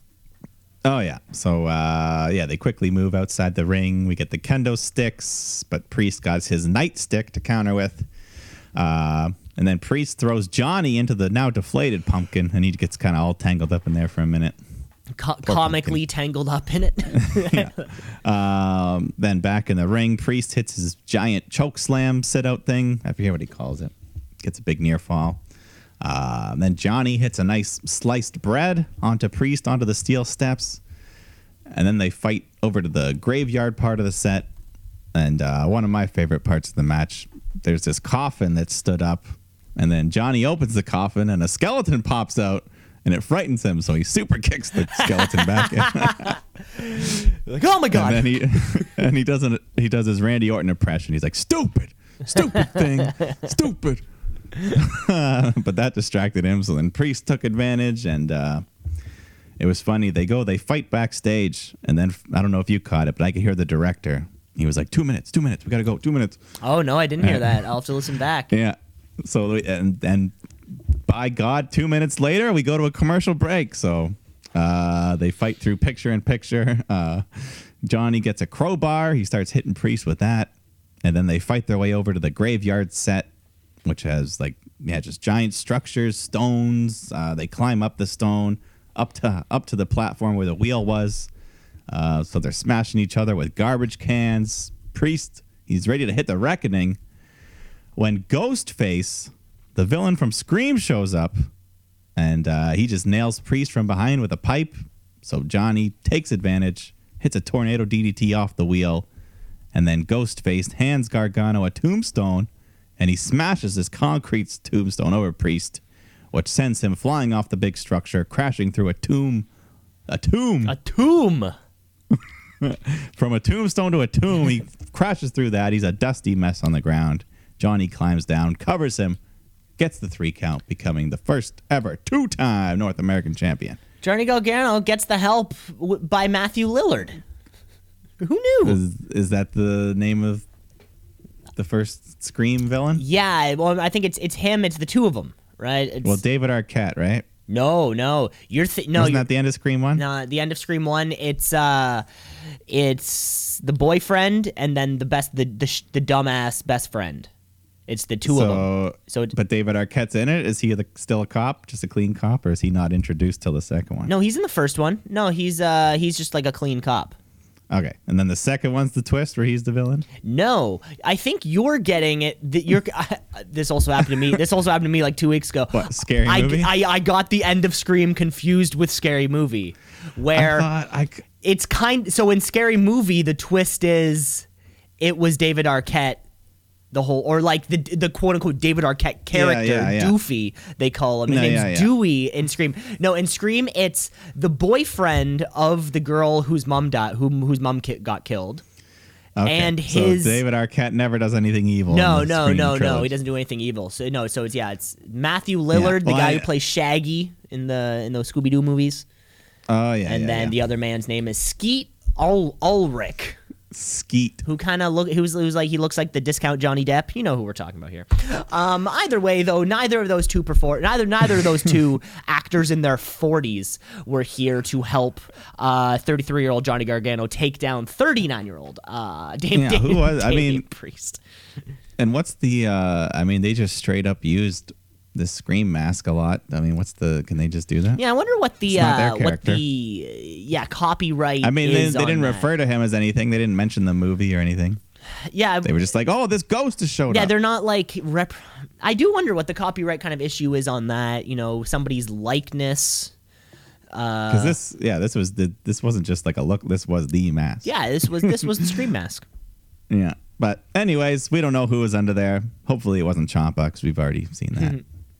Uh, but anyways, Pat McAfee comes out next. He's got the new tag champs, Danny Burch, Oney Lorcan with him, and they've kind of got all these for the brand logos. So I guess that's their kind of. That's uh, that's his. That's Pat McAfee's slogan, Oh, like on his, his- podcasts and on his T-shirts and stuff like that. Oh, okay. Yeah. Well, it's part of his uh, wrestling thing now too. He's got a theme song. He's got all this going on. Uh, and then Pat cuts a promo about his great in-ring debut he had back at Takeover, and you know calls the fans a bunch of losers and stooges, and insults the Undisputed Era. Talks about how he hired Ridge Holland to attack Adam Cole, and uh, then seeing the next week his leg fracture into 700 pieces, So he had to adjust his plans, and he went with the guy who took out his guy, Birchin Lorcan, because why? You know who better? Uh, but then Kyle O'Reilly comes out to interrupt him, uh, followed by the return of Pete Dunne, who we haven't seen since March. Pete Dunne. Yeah, he was still the tag champ. He never lost it. Never lost. Fucking, yeah, uh, technically, you're right. Tim Thatchman. Uh, but anyways, he's got a chair with him. He gives one to Kyle O'Reilly, and they're ready to take on the brand. But then Dunne turns heel, nails Kyle in the back with a chair. So he's part of the McAfee brand, or maybe he's just getting revenge because Undisputed Era has been pretty nasty in the past. They've been some. They've been some nasty buggers. Yeah, but anyways, for now he's with the brand, so uh, that's what I'm going to call the group. That's what we're calling Dunne. the group. They're the brand. Um, and uh, Pete Dunne came out not necessarily resembling Pete Dunne. I don't know if you Uh. noticed how fucking jacked he is now. I He mean, yeah, he's always been pretty great shape. Oh, I, you know, he, he, he- I mean, he always had like a, I don't want to say like a belly to him, but he had like Yeah. a shape of he's more cut. a lot of those more guys in cut now. NXT UK, I think what Joe Coffey is that they're all kind of like these big burly boys, you know? Well, over there, they got to drink a lot of beer. Exactly, right? Getting it. in those calories. Um, Yeah. But Pete Dunne, uh, this version of Pete Dunne is slimmed down. His biceps were looking huge and veiny. Clearly, being a new father has had some good influences over Pete Dunne, uh, who makes his way back to a brand, yeah, who hasn't seen him in months. Yeah, no, I'm happy to see him here, and uh, I like McAfee building this power group around him. Mm-hmm. It's pretty cool. and so, yeah, they are. and with you know and with war games on the horizon yeah, you know, Undisputed Era have to be in uh, and it. now we have we have our first kind of 4v4 whether or not we choose to add another team or however that works we now have the, the undisputed era and the brand Yeah, no, that's uh, yeah. Some years they've done two teams, some years they've done three teams. Yeah. We'll see, but uh, yeah, st- we got to start working our way towards that. Mm-hmm. Uh, then we go backstage. Cameron Grimes, he's all scared about his match with Loomis coming up, so Regal just kind of has to guide him towards the parking lot where this white van pulls up, and then that's a death Michael Hayes. that's a death up. sentence being led to A the being led to the parking lot that's a fucking death Well, sentence But William Regal is such a gentleman. that's a good point Uh, but anyways, yeah. So this van pulls up. Michael Hayes comes out. I think there was like a zombie in the front seat. I don't know. zombie But Hayes Cameron, zombie Hayes. Cameron jumps in the van and it's going to take him to the match, and we'll get back to that. okay But in between, there was a quick uh, Jake Atlas took on Santos Escobar, and then the cartel interfered to help Escobar. So he hits his legato, gets the win. Fantastic. Fantastic. Yeah. Yeah, more um, you know, not really much cruiserweight action ever since that Yeah, tournament. After been, um, that tournament to crown the new champion, we sort of thought maybe this belt could be on the up. Uh, be put Yeah, into a more meaningful spot and Fantasma's great or uh Yeah, the Escobar. Escobar, sorry, Santos Escobar. Fantastic. group- yeah, we just need a little more exposure. Yeah, exactly. We like them. We just want uh, more. Exactly. Uh, but then we do go to this haunted House of Terror match here. Cameron Grimes taking on Dexter Loomis. Uh, and it's the uh, cinematic style. So Grimes, he arrives, the van drops him off at this spooky looking, dilapidated house. Uh, Loomis was just kind of waiting in a tree as he walks inside, follows him in. So he's just creeping around this dark house. Spooky stuff is happening. You know, tricycle rides by on its own. There's a referee standing in the corner, like the Blair Witch style, and he turns around and looks all creepy. Little jump scare. Uh, and then Loomis just breaks down the door, barges in, starts beating up Grimes. So Grimy runs away, locks himself in the bathroom, and he sees this woman showering behind the curtain. So Grimes starts stripping down. He's ready to hop in with her, but then he he pulls the curtain, and it's this creepy dead girl, like the Ring or the Grudge. What would you say? Yeah, some kind of like- uh, ring esque zombie dead thing. Yeah. I th- I thought at first they were going for the Shining. You know, like when Jack walks into the that room Oh yeah, two seventeen or whatever, like- the naked lady. Like the naked not gonna do body is there. Yeah. I thought it was more But of like anyway- a psych. I was waiting for. I was waiting for the psycho payoff. The psycho. Oh yeah. well, then he'd have to be the one. Um, Yeah, well, I, was, I thought it would be like a reverse psycho. Like he goes into the shower, then it turns out in the shower was Loomis waiting or something. Yeah. Well, either way, Either way. Grimes freaks out. Loomis attacks him. More creepy faces just pop up. They're all like distorted, and uh, Grimes runs outside. He gets in the van. He tries to escape, but Loomis is in the front seat, so he just runs off down the road. To be continued. To be continued, but uh, a lot of fun. A lot of fun. I like fun this so thing. I like this thing. Yeah, Yeah, it's not as yeah, not nearly as bad as some of the other like that Wyatt ones. but- cinematics. Yeah. Uh, then we go to Rhea Ripley versus Raquel Gonzalez. You know, these two have been beefing for a while, and they got the most beef of anyone in the women's division. So Beef. lots of beef. The two big Beef. powerhouses of division here. Uh, yeah, this was fun. You know, Raquel showing she can hang with an established star like Rhea Ripley. So, uh, yeah, Raquel looks really good here. She hit a power bomb into the barricade, and she hits a nice overhead suplex off the top rope, big near fall. But uh, Rhea fights back, eventually hits the riptide. and That gets her the win.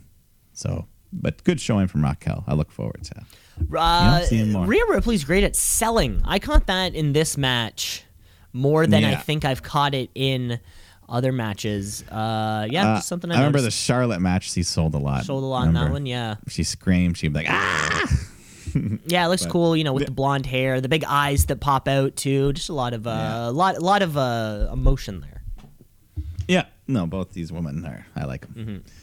Mm-hmm. Uh, then we go backstage where Drake Maverick is dressed up like Hulk Hogan, and then can you believe it? They recreate the infamous moment as the Giant and the Yeti. The Yeti. They come up and they give Drake the hug of death, which uh, yeah, that happened on Halloween Havoc so many years ago. Or it just kind of looks like they're both humping him. Yeah, and they're just like yeah, and he's like dies from this death hump. But uh, yeah. Death hump. fun little fun little call out for that infamous terrible angle. Yeah, why And not? then, uh, why not? And we get to see Drake Maverick for a week. Yeah, and wh- wh- why do they call him a yeti when he clearly looks like a mummy? The Yeti. I don't know. Ask Jr. He's the one that fucking said it. uh, and then the Shockmaster comes out, another infamous wrestling terrible thing, but he doesn't fall down. It was just Killian Dain wearing the the Stormtrooper helmet, but at least he's playing along now. Yeah, it's it seems like he's on uh he's on the same page with Drake Maverick. Yeah, Yeah. yeah, they're getting along. Uh, but then we cut back to Cameron Grimes. He's running down the road. He finally makes his way back to the Capitol Wrestling Center. He gets into the arena. He makes it to the ringside area, but he's so out of breath from running, he just falls down to rest. But then he realizes he's laying in the graveyard, and then some of the these contortionist ghouls just come out. Uh, they're doing like the Exorcist spider walk. They're doing all these crazy things.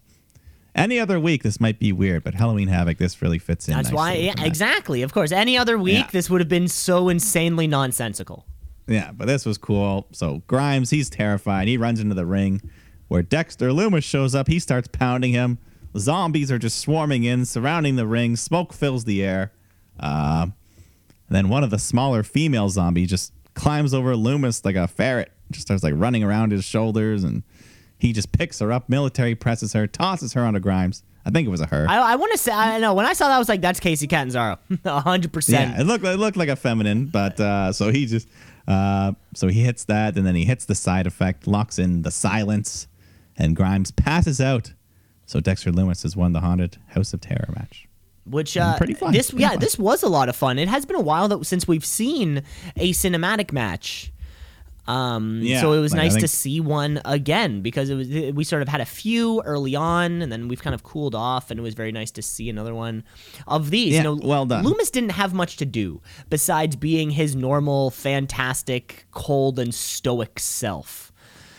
Yeah, Um, like he's already got horror movie villain vibes, and so he just that's all he had to do, just continue being him. you know uh yeah it's like the it's like having the zombies there was this like, kind of fun little bit and in, in Yeah, a, they did a good job too. Those like fucking contortionists. of course all of these actors all the stuff and cameron grimes i think being a little kind of like goofy southerner you're able to sort Yeah. of play it off a little bit more like the bit when he was about to go into the shower He was so he can be a little like and yeah. play it up I know this is the most we've heard him speak. Like he got like 10, 15 minutes of He dialogue. had in so much thing. dialogue I'd never heard before. Oh, the old grimy great. bastard.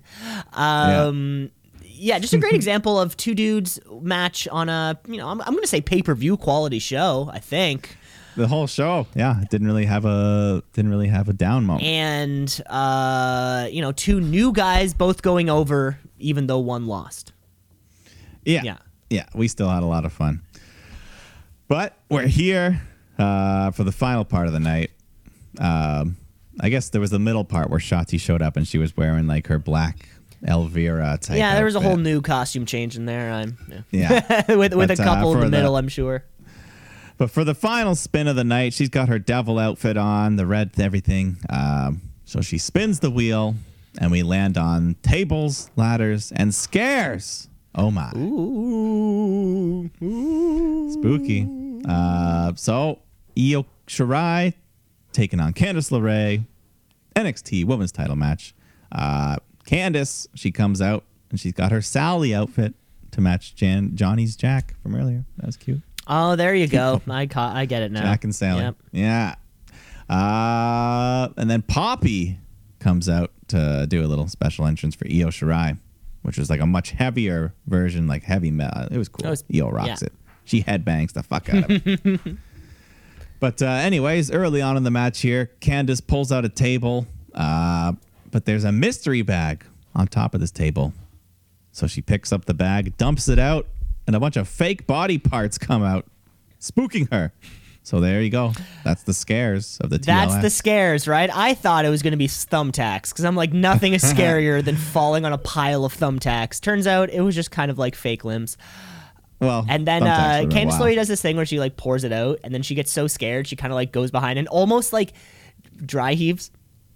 Almost like like you can tell like she you know like that kind of gag face of like oh I'm gonna be sick.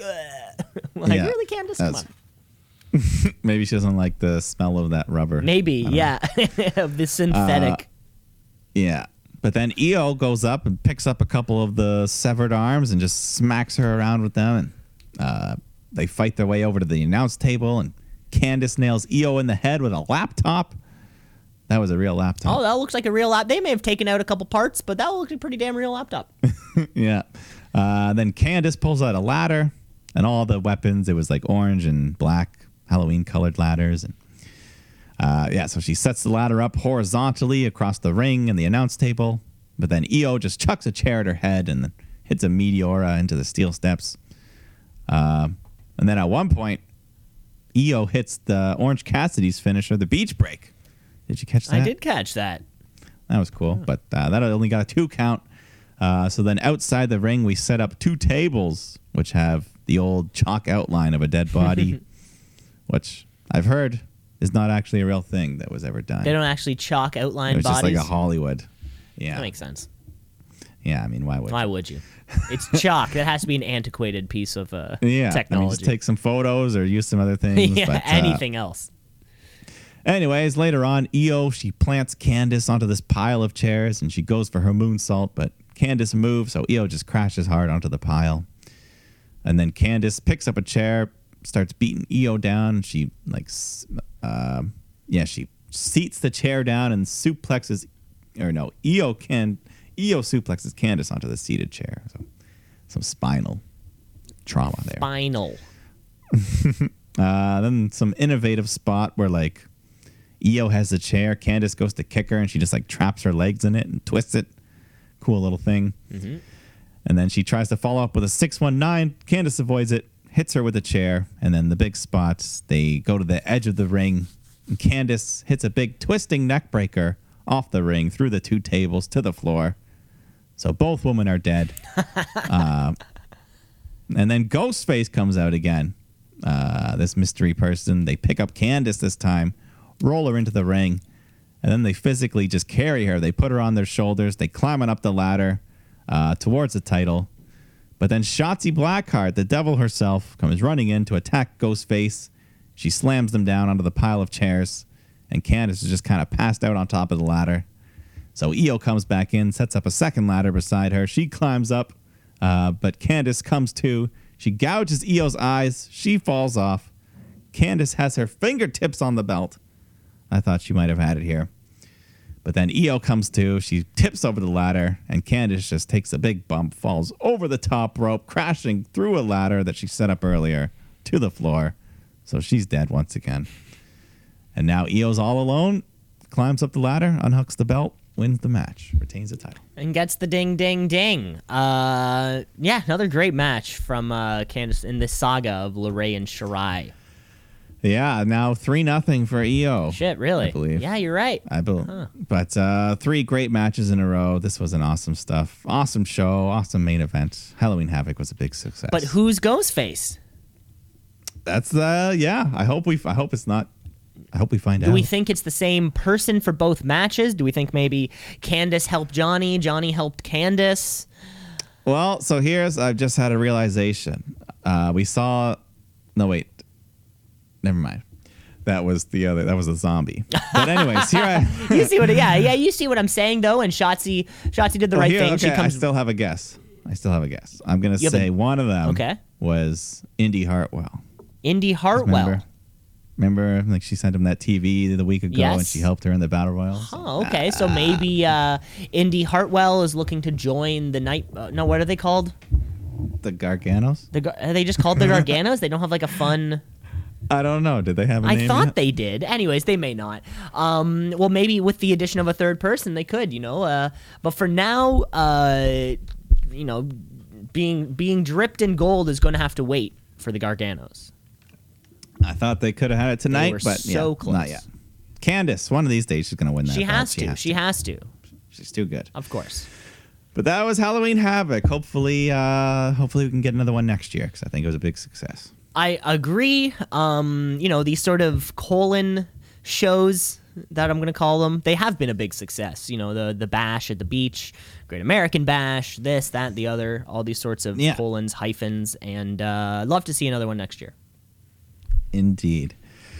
Let's just jump right over Yeah, let's- to the other side. Let's move across brands because um, we do have we're kind of a fuck we're a few short weeks away uh, from Full Gear 2020. So let's start talking about All Elite Wrestling Dynamite. AEW. All elite. They coming for you, Vince. Better watch out. It's too sweet. just over a week, I guess, until um, you know, until this until this champion until until this pay per view. We know what we're getting matches already. We already have this Eddie Kingston Mox. We have we will have the culmination of this number one contender match, FTR Young Bucks. Uh, let's just get right into the show because we kick off the show actually with one of those number one contender matches. Uh, we have, I guess, it's second round action. Adam Page taking on Wardlow, who may have a first name, or maybe Wardlow Mr. is his first name.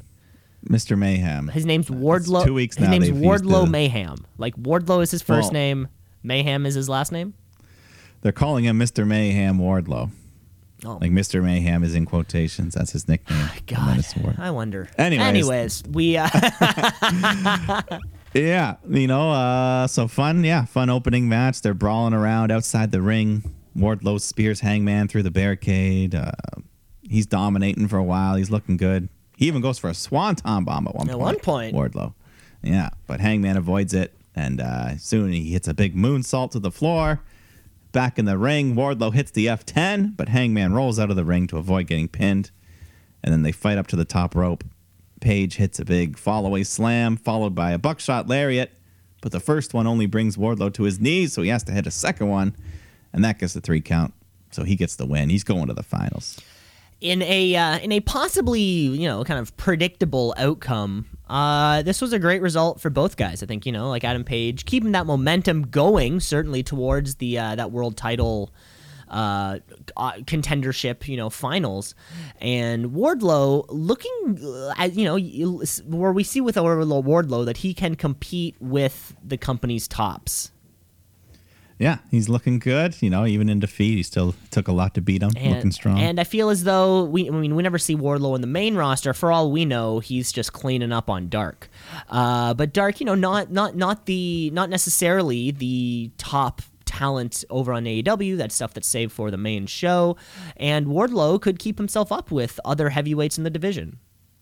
yeah, no, I think he's uh, yeah, when it comes to like the big guys, him and Hager and Brian Cage, and then we also Yeah. have Lance Archer on the other side. You know, there's a lot of big dudes in this uh, in this division. Yes, but he can he can carve his own uh, his own like way to stand out. Yeah, But it's not going to be in this tournament, unfortunately. Nope. Sorry, Ward. but uh, let's move on. We just got singles action. Eddie Kingston taking on Matt Sydal. Just kind of a quick little match. Sydal gets some few moves in, but Kingston ends up locking in Moxley's own bulldog choke, and Sydal taps out. yeah. We got a got got a little bit of a, a kind of like an extended squash. I would feel. I think I got the end of the Yeah. match. Kingston uh, they- made they Matt keep- Sydal say, "I quit." Yeah, he keeps the choke locked in and just fucks him up even more. So, yeah, Sydal, ever since that intro and botch, he hasn't really done a whole lot. Nah, you can't give time to everybody. no, you can't. That's fair. But uh, we have time for the AEW Town Hall up next to discuss the issue of MJF joining the inner circle. So uh, we bring out MJF in the inner circle, and uh, we're kind of going to allow uh, people to come up and ask questions. So Luchasaurus steps up first, uh, asks MJF about economic changes in society and how he can contribute his earning potential and prosperity for the inner circle. And MJF has a pre-planned answer. He some uh, he has some statistical charts that pop up on the screen showing his improvements if he joins the inner circle. So, and then Dr. Britt Baker she asks the next question, but Reva's interrupting, just trying to flirt with Jericho, and Baker's just like, "You're being weird." She shoves her away. Uh, and then Baker's just like, "Yeah, MJF, you got a bad track record with the friendship, so what are you gonna do about that?" Good point. Yeah. But Jericho's like, hey, I'm not a dipshit like Cody. I'm not going to fall for anything, any crap. So MJF is, yeah, MJF's like, yeah. uh, if I join, we're getting a lot of green. We're going to get a lot of gold. So then Peter Avalon steps up and then he takes his shot. He asks if he can join the inner circle. And everyone just laughed at him. Uh, even Leva Bates has split up with him. Apparently Oh, that happened Leva. on Dark. Poor librarians. No, sh- good for her. She left him. Oh, okay. Yeah. you go, girl. exactly. Uh, and then we get a special guest, Eric B., who, of course, Mr. Bischoff. He steps up to the plate. Uh, he quotes JFK and asks MJF what he can do for the inner circle. And MJF says friendship. And conversely, what can inner circle do for you? And he just believes that joining these great men can teach him how to be a better team player. And finally, Bischoff just says, uh, if you do join, how do we know you're not just going to turn around, stab him in the back, and kill you, everyone kill each other? MJF says he's done everything. He's given them presents. He's given Jericho great TV, friendship, the best segment in wrestling history last week. so what's well, you know? What haven't I done? And Jericho simply says, "You haven't beat me." Ooh, so I'm going to give you a chance to do that at Full Gear MJF versus Chris Jericho. If you win, I'll let you join the inner circle. Hmm. So I love having shit on the line. yeah, it's a big match. MJF says he'll do anything it takes to win. And I think at the very end, Ortiz just jumps in. He's like, "Hey, man, the rest of us don't like you. We don't want you here." Yeah, it'll be interesting to see. Um, you know, yeah, like we said, you know, is the inner circle going to be splitting up? I mean, fuck, I sure as hell hope not. Well, I I want to see M, uh, MJF maybe try to take over. That's what I would like to see. Yeah, I'd like that too. We'll see. But uh, we got a title match here TNT Championship. Cody defending against Orange Cassidy once again. But this time it's a lumberjack match. So uh, we got a bunch of guys surrounding the ring. They start off, you know, just doing some fun, good old mat wrestling. Cody doing his cocky heel stuff a little bit. Push ups mid match again. Uh, yeah, still, still don't know what his vibe is right now. Yeah, he's healing. He's healing it up a bit. Yeah, sort of But, like in the uh, middle though too. Yeah, I mean, he still acts like he's a baby face, like to himself. Yeah, Uh, the best friends are out there amongst the lumberjacks. At one point, they just catch Orange Cassidy, help him into the ring, and then later on, they catch Cody, but then they just let him drop. Uh, and then Dark Order's out there as well. They start brawling, bunch of chaos amongst the lumberjacks. Cody ends up superplexing Orange Cassidy off the top rope onto the pile of men. Um, so then Orange Cassidy, he starts running wild. He hits the beach break, but Cody kicks out. That could have been it, but uh, so Cassidy, he's ready to hit the orange punch when Dark Order just storm into the ring, and Adam Silver hits a big boot to Orange Cassidy.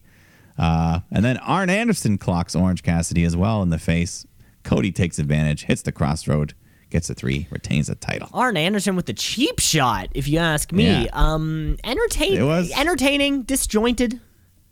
Disjointed. Uh, now this is, you know, Orange Cassidy is now 0 and 3 in these title matches, which is kind of, you know, he's he picked up a lot of steam and now he's getting all these losses. And it sort of seems sometimes you run into a problem when you're booking a babyface versus babyface match where you, you maybe sometimes things become a little too convoluted just in a way to preserve both the baby faces if that makes sense you know bringing in the dark order uh you know despite despite cody's cody's defending the belt at full gear against darby allin yeah, who was he not was kind of watching this who was just kind of from the crowd. Exactly, yeah, sort of maybe too many moving pieces to kind of have this direction.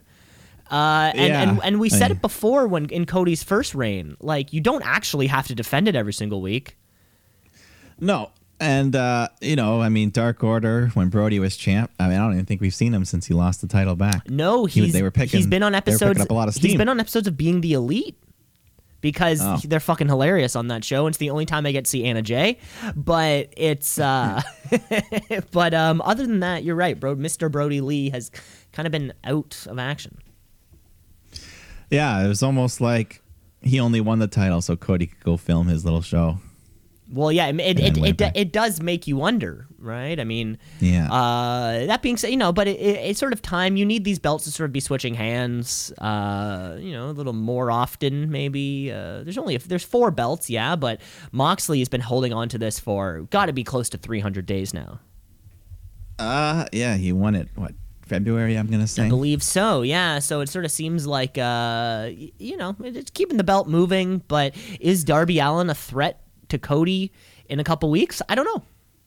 We'll see. Yeah. They fought before. They've had some good matches. They had the time limit draw, so Yeah, we'll see. we'll see. Yeah, Mm-hmm. but uh, we got Serena Deeb, who the Deeb. Uh, she actually just beat Thunder Rosa and is the new NWA Women's Champion. A mere 24 hours prior to uh, this broadcast. Yeah, you're right. Serena Deeb uh, beating out Thunder Rosa, who well, we've already seen in AW a few times and has put on great matches every time. Yeah, but there's hot rumors that uh, she's actually WWE bound. I've heard the hot rumors. I don't. I, I don't think there's anything. Your tone doesn't agree with them. I I don't think they're hot rumors. Uh, mainly, Ah, mainly I heard them from Uncle Dave. That's pretty hot. Main, well, the the hottest reason I believe it's not a rumor, uh, and the shoot meter's flying right now. It was just because um. Billy Corgan said that she signed through. Uh, she's signed with NWA through 2021. Oh, what is well? So it's What n- a so it's not that I don't believe that you know she could be on the move eventually, whether it be AEW, maybe even stay with NWA Impact for all we know. But Billy Corgan did say that she's with the company through 2021. Well, what if? And he, and he if, wrote uh, that song, "The World Is a Vampire." So I mean, if you're not going to believe that well, guy, allow me, allow me, if I may. Okay. Uh, uh, what if it's like some sports? You know, you got that one year option. Oh yeah, it's like a, a player option, and she's going to decline her player option. Yeah, so she's she's 2020 is when it ends. 2021 is the option, so she can just be like WWE. You could be right, or or AEW. I mean, um, it, it, I'm just going with the hot rumors. Uh, of course, Mike. Of course, Mike. The shoot the shoot meter's flying. um, but that being said, please, if she is leaving NWA, please come to AEW.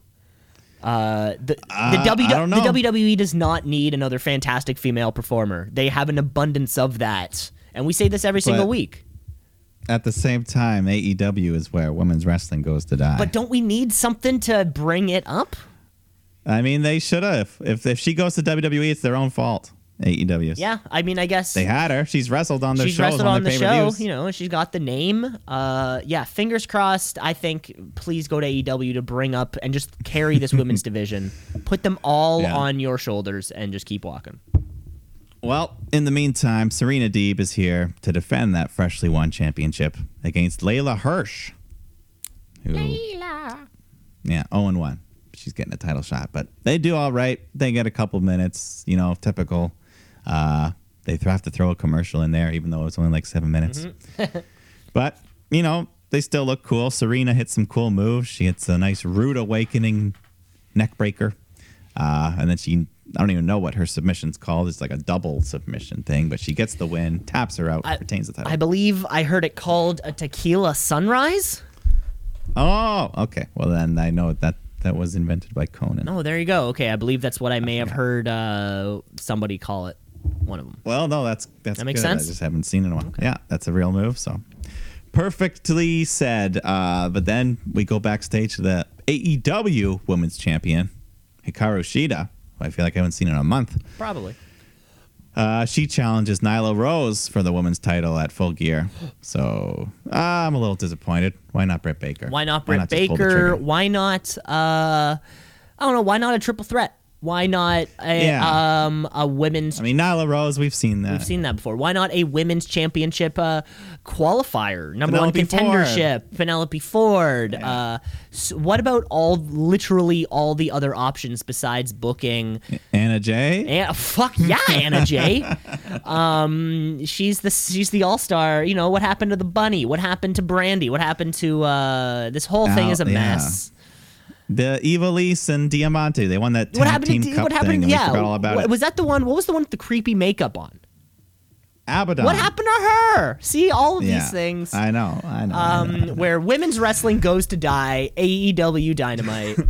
Uh, so I guess saying. yeah. So Nyla Rose, Hikaru Shida is the match we're gonna get. Um, was that the match which we got f- for Hikaru Shida's title win at Double or Nothing? Yeah, it was.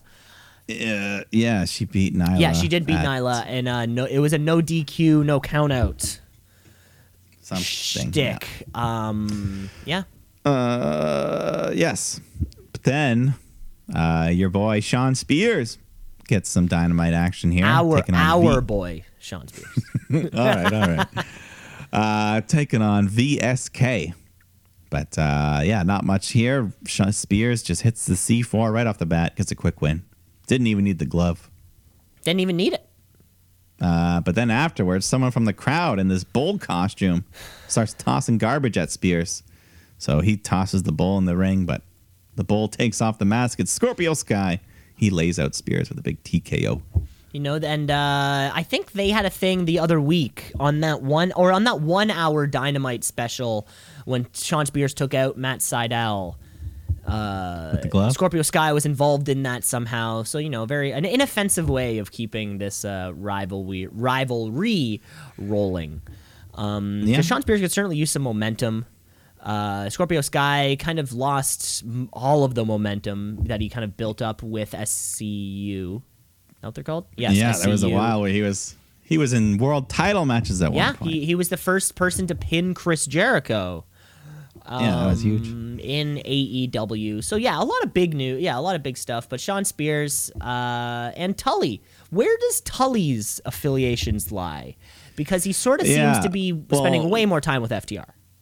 I was gonna say where where do Shawn Spears and FTR lie? Like- Are they friends? I like to, I like to kinda- think that it's sort of um, uh, what was the guy's name? It, it's sort of like it's it's not the it's like the Tully Blanchard brand, similar to Robert Stone. Robert Stone. yeah. Uh, Robert Stone had the right idea. Just like, get performers and I manage them all. And Tully Blanchard is a similar idea, right? But you get, it does make you wonder if Shawn Spears and FTR came head face to face in the middle of the ring, would they not like each other? Would they help each other out? It does raise the it does beg the question. yeah. Eventually, though, we'll have to get to that. Yeah, eventually. But let's get to this week's main event of Dynamite because it is our second and final uh, match. Uh, this guy's our semifinal match for the world title eliminator to determine the number one contender for the AEW World Championship. We have Penta El Zero M taking on Kenny Omega. Yes. So of course Rey Fenix was supposed to be in this match, but he was pulled due to legit injury. He's pulled from every single match due to injury. Have you noticed this with, Yeah. with Rey uh, Fenix? well, I think I know why. Because last week he did that fucking head scissors off the top rope, like fell on his head. I think that was the one looked too. bad at the point. Yeah. So uh, he's out, but you know Pentagon's in. Penta, sorry, we get a nice rematch from that all in thing they did like three years ago. yes, ago. that was the rematch. Yeah. That banger.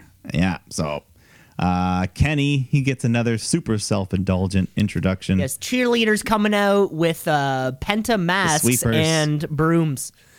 Yeah, of the course brooms the and Roberts is like listing all these accomplishments and He comes out wear Some he comes out are- wearing a T-shirt, which is something that we don't really see Kenny Omega wearing. Um, and after some early signs of disrespect, you know, taunting uh, Penta, he takes off the T-shirt, revealing his AAA Mega Championship, which he had won from or off of Rey Fenix just earlier, or I think late 2019, I think, or maybe mid 2019. yeah, yeah. So he's taunting him with that. Takes off the shirt. Uh, and then we just have a great battle here, just back and forth. Tons of vicious chops, smacking each other's, making hamburger meat of each other's Just chest. making some ground chuck out of each other. Yeah. Uh, yeah, a bunch of high flying dives to the floor, Tope con hilos. Uh, Pentagon kicks out of a V trigger, so Kenny has to hit a bunch more. Uh, I think Penta hits a Panama Sunrise at one point off the top rope onto the ramp. Bet, yeah, you bet your ass he does. Yeah. And then he hits a big package pile driver. Oh, that was huge. Yeah, that's a beautiful Oh my god! And, Deadly. and, and it's great too. Like, and it was just set up so well. Like he was facing the camera. Like Yeah, it was I think- perfect. JR, I don't think he's seen many of those. He's like, my God. Yeah, he doesn't. He hasn't seen. Well, you that. know, I mean, he hadn't seen any for like twenty years or so. Yeah. So uh Kenny kicks out of that though. He recovers and eventually he's able to get that one winged angel to win the match. So we get Omega versus Hangman in the finals, but you know, sometimes you got to go with the right the obvious choice. well, and this, and, and I think as soon as we saw the bracket, this was, it was just us laying out. Okay, how do we get to Kenny and Hangman Page? Uh, which that match is going to be fantastic. You know, it's going to be uh, probably one of the higher anticipated matches on uh, on AEW for the year. yeah, I mean that full gear uh, the whole card so far is looking shape. I mean, I guess it's probably pretty much done at this point. Looking pretty solid. Yeah, unless, unless they match added. include some kind of battle royal on a pre-show, you know, like they do sometimes, uh, Yeah, the casino battle royal, this, that, the other. But um, this, yeah, Hangman, Hangman, and uh, Kenny, that's match of the year written all over it. Yeah, they've certainly uh, got a shot at it. We'll see. Yes, But- um, and that was Dynamite. That was it. Oh no, we That did actually was- miss one little piece of information here. Um, there was a sit-down interview with FTR and the Young Bucks, of course, discussing their upcoming match for Full Gear in two weeks, where it was revealed that if the Young Bucks lose, they can they will never challenge for the AEW Tag Team Championship again. Yes, that's right. Similar Uh, to a Cody World Championship thing, you know, the promise is being made, and we just kind of have to fingers crossed assume that it will be fulfilled. Yeah, I mean, I don't know uh, if it was necessary to add this step. And uh, to me, it makes it seem like the Bucks are probably going to win now. Yeah, it, you could have made it. I feel like this could have been a in a no DQ would have been a great way to kind of convey whatever sort of message they're trying to get to. And of course, tag wrestling in in AEW is pretty much all a tornado tag. So just calling it a tornado tag match would be pointless. Um, but coming from FTR, right, a team who is often boasting and promoting quote unquote traditional tag team wrestling. And what did they have? No, no flips, just fists. Um, all those sorts of you know little taglines they had to really say that no, they are a tag. This they are a tag team. Yeah. Yeah. Uh, and that covers everything. That covers everything. That covers oh my god, Wednesday night, the Havoc, a go home, a Fallout show. We had a go home show. We had three Hell in a Cell matches for Christ's sake. Jesus Christ, Mike. I think there's only time for one more thing that we have to do here on the podcast, and that is of course the wrestler of the week. It's the wrestler of the week, of the week. Wrestler of the week,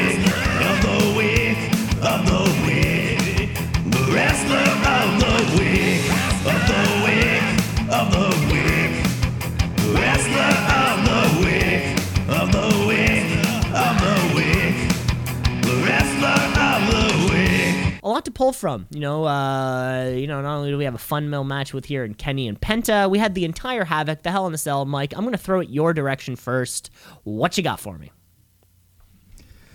Oh boy, yeah, it was uh, a lot of good matches this week, a lot of good stuff. But uh, you know, as always, a lot of times when it comes to close calls, tiebreakers, the women can edge out the men, uh, and they did it once again this week. Because I'm going to give it to the new champion, the boss, Sasha Banks. Hell in a Cell. I love that match. Great show. She won the title. Uh, now the big story is can she defend it? Can she hold on to it? She's never defended a title. Yeah, you said that last week, and I found that hard to believe. A singles That's title. crazy. She's defended- Yeah, she never successfully defended a singles title.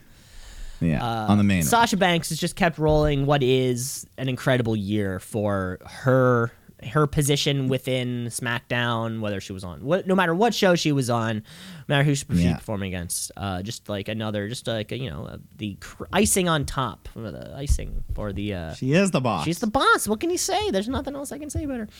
best women's wrestler in the world. Uh, yeah, and you could we can also like say that with a fair with a you know pretty certain degree of confidence. Also, Mike, I'm staying with the same brand, same show, different match. That's right. Um, I am going to go back and rewatch it, you know, because I have promised myself for a particular statistic count. However, I have to give my wrestler of the week this year, this week, to uh, none other than Tribal Chief, the big dog Roman Reigns um, the what they're doing th- th- what they're doing in the ring the, the story they're telling to me is one of the one of the best things i've seen in so so long the ability that they are able to just talk to each other this whole familial you know the heartstrings they're pulling at is fantastic and when roman reigns broke down into tears i was like holy shit this guy is buying into this Oh yeah, he gave he gave a piece of himself. uh, Roman. Uh. he's he he wants to be, you know, of- i- i- in the lines of doing the Rock Johnson, the right lines of John Cena. Roman could very Yeah. well be that next guy. Post wrestling Yeah, Hollywood star. Uh, watch the Wrong Missy uh, on Netflix. It's there. He's in it. It's funny. Um, Um, and I think there was a caveat added at some point where the Usos lose. They have to like be his servants or something. Yeah, so they kind of have to now acknowledge Roman Reigns Yeah. as like the top as as the as the top dog, the tribal chief, as the guy who kind of leads their family, the decisions, this, that, the other. Um. So yeah. Oh, I'll also I should have brought this up in Hell in Cell. Did you notice that the graphic? So um, on the paper, you know they have like those. It's like a CGI graphic that just kind of goes over top of the live camera that's being shot. You know, and Yeah. sometimes it'll be. It used to be like the big dog's logo. You know, that kind of like it was like the dog chomping this, that, the other. Yeah. And they had one of Roman Reigns in the middle of his like ooh ah thing. Yeah. And the skin tone on their version of Roman Reigns was way different than the actual skin tone of Roman Reigns. I'm not going to say which way it falls. I'm going to let you, Mike, kind of like decide that for yourself. If you do want to go back and see real life Roman versus the CGI depiction of Roman, two Yeah. totally different people. Um, just uh, just like reimagining it in my head, I'm gonna say it was too dark. Way too 'Cause I dark. could just kind of picture it already, and I'm it like, yeah, I think I could. so I think it was dark. It changed. it changed his entire nationality just by like with one little CGI image. It was wild. and that's all the time we have for the podcast this week. Remember to rate, review, like, subscribe. The podcast is everywhere. You know, this was episode 98. Of course, we have our big, great one coming up next week, and uh, which will actually be leading to our huge episode 100. Uh, Cannot wait. Cannot wait for that day.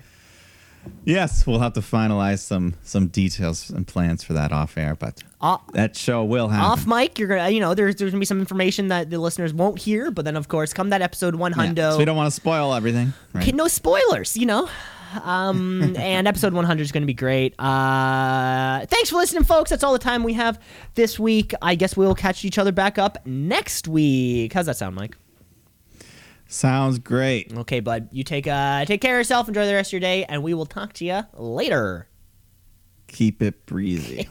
keep it breezango-y hey. Shoot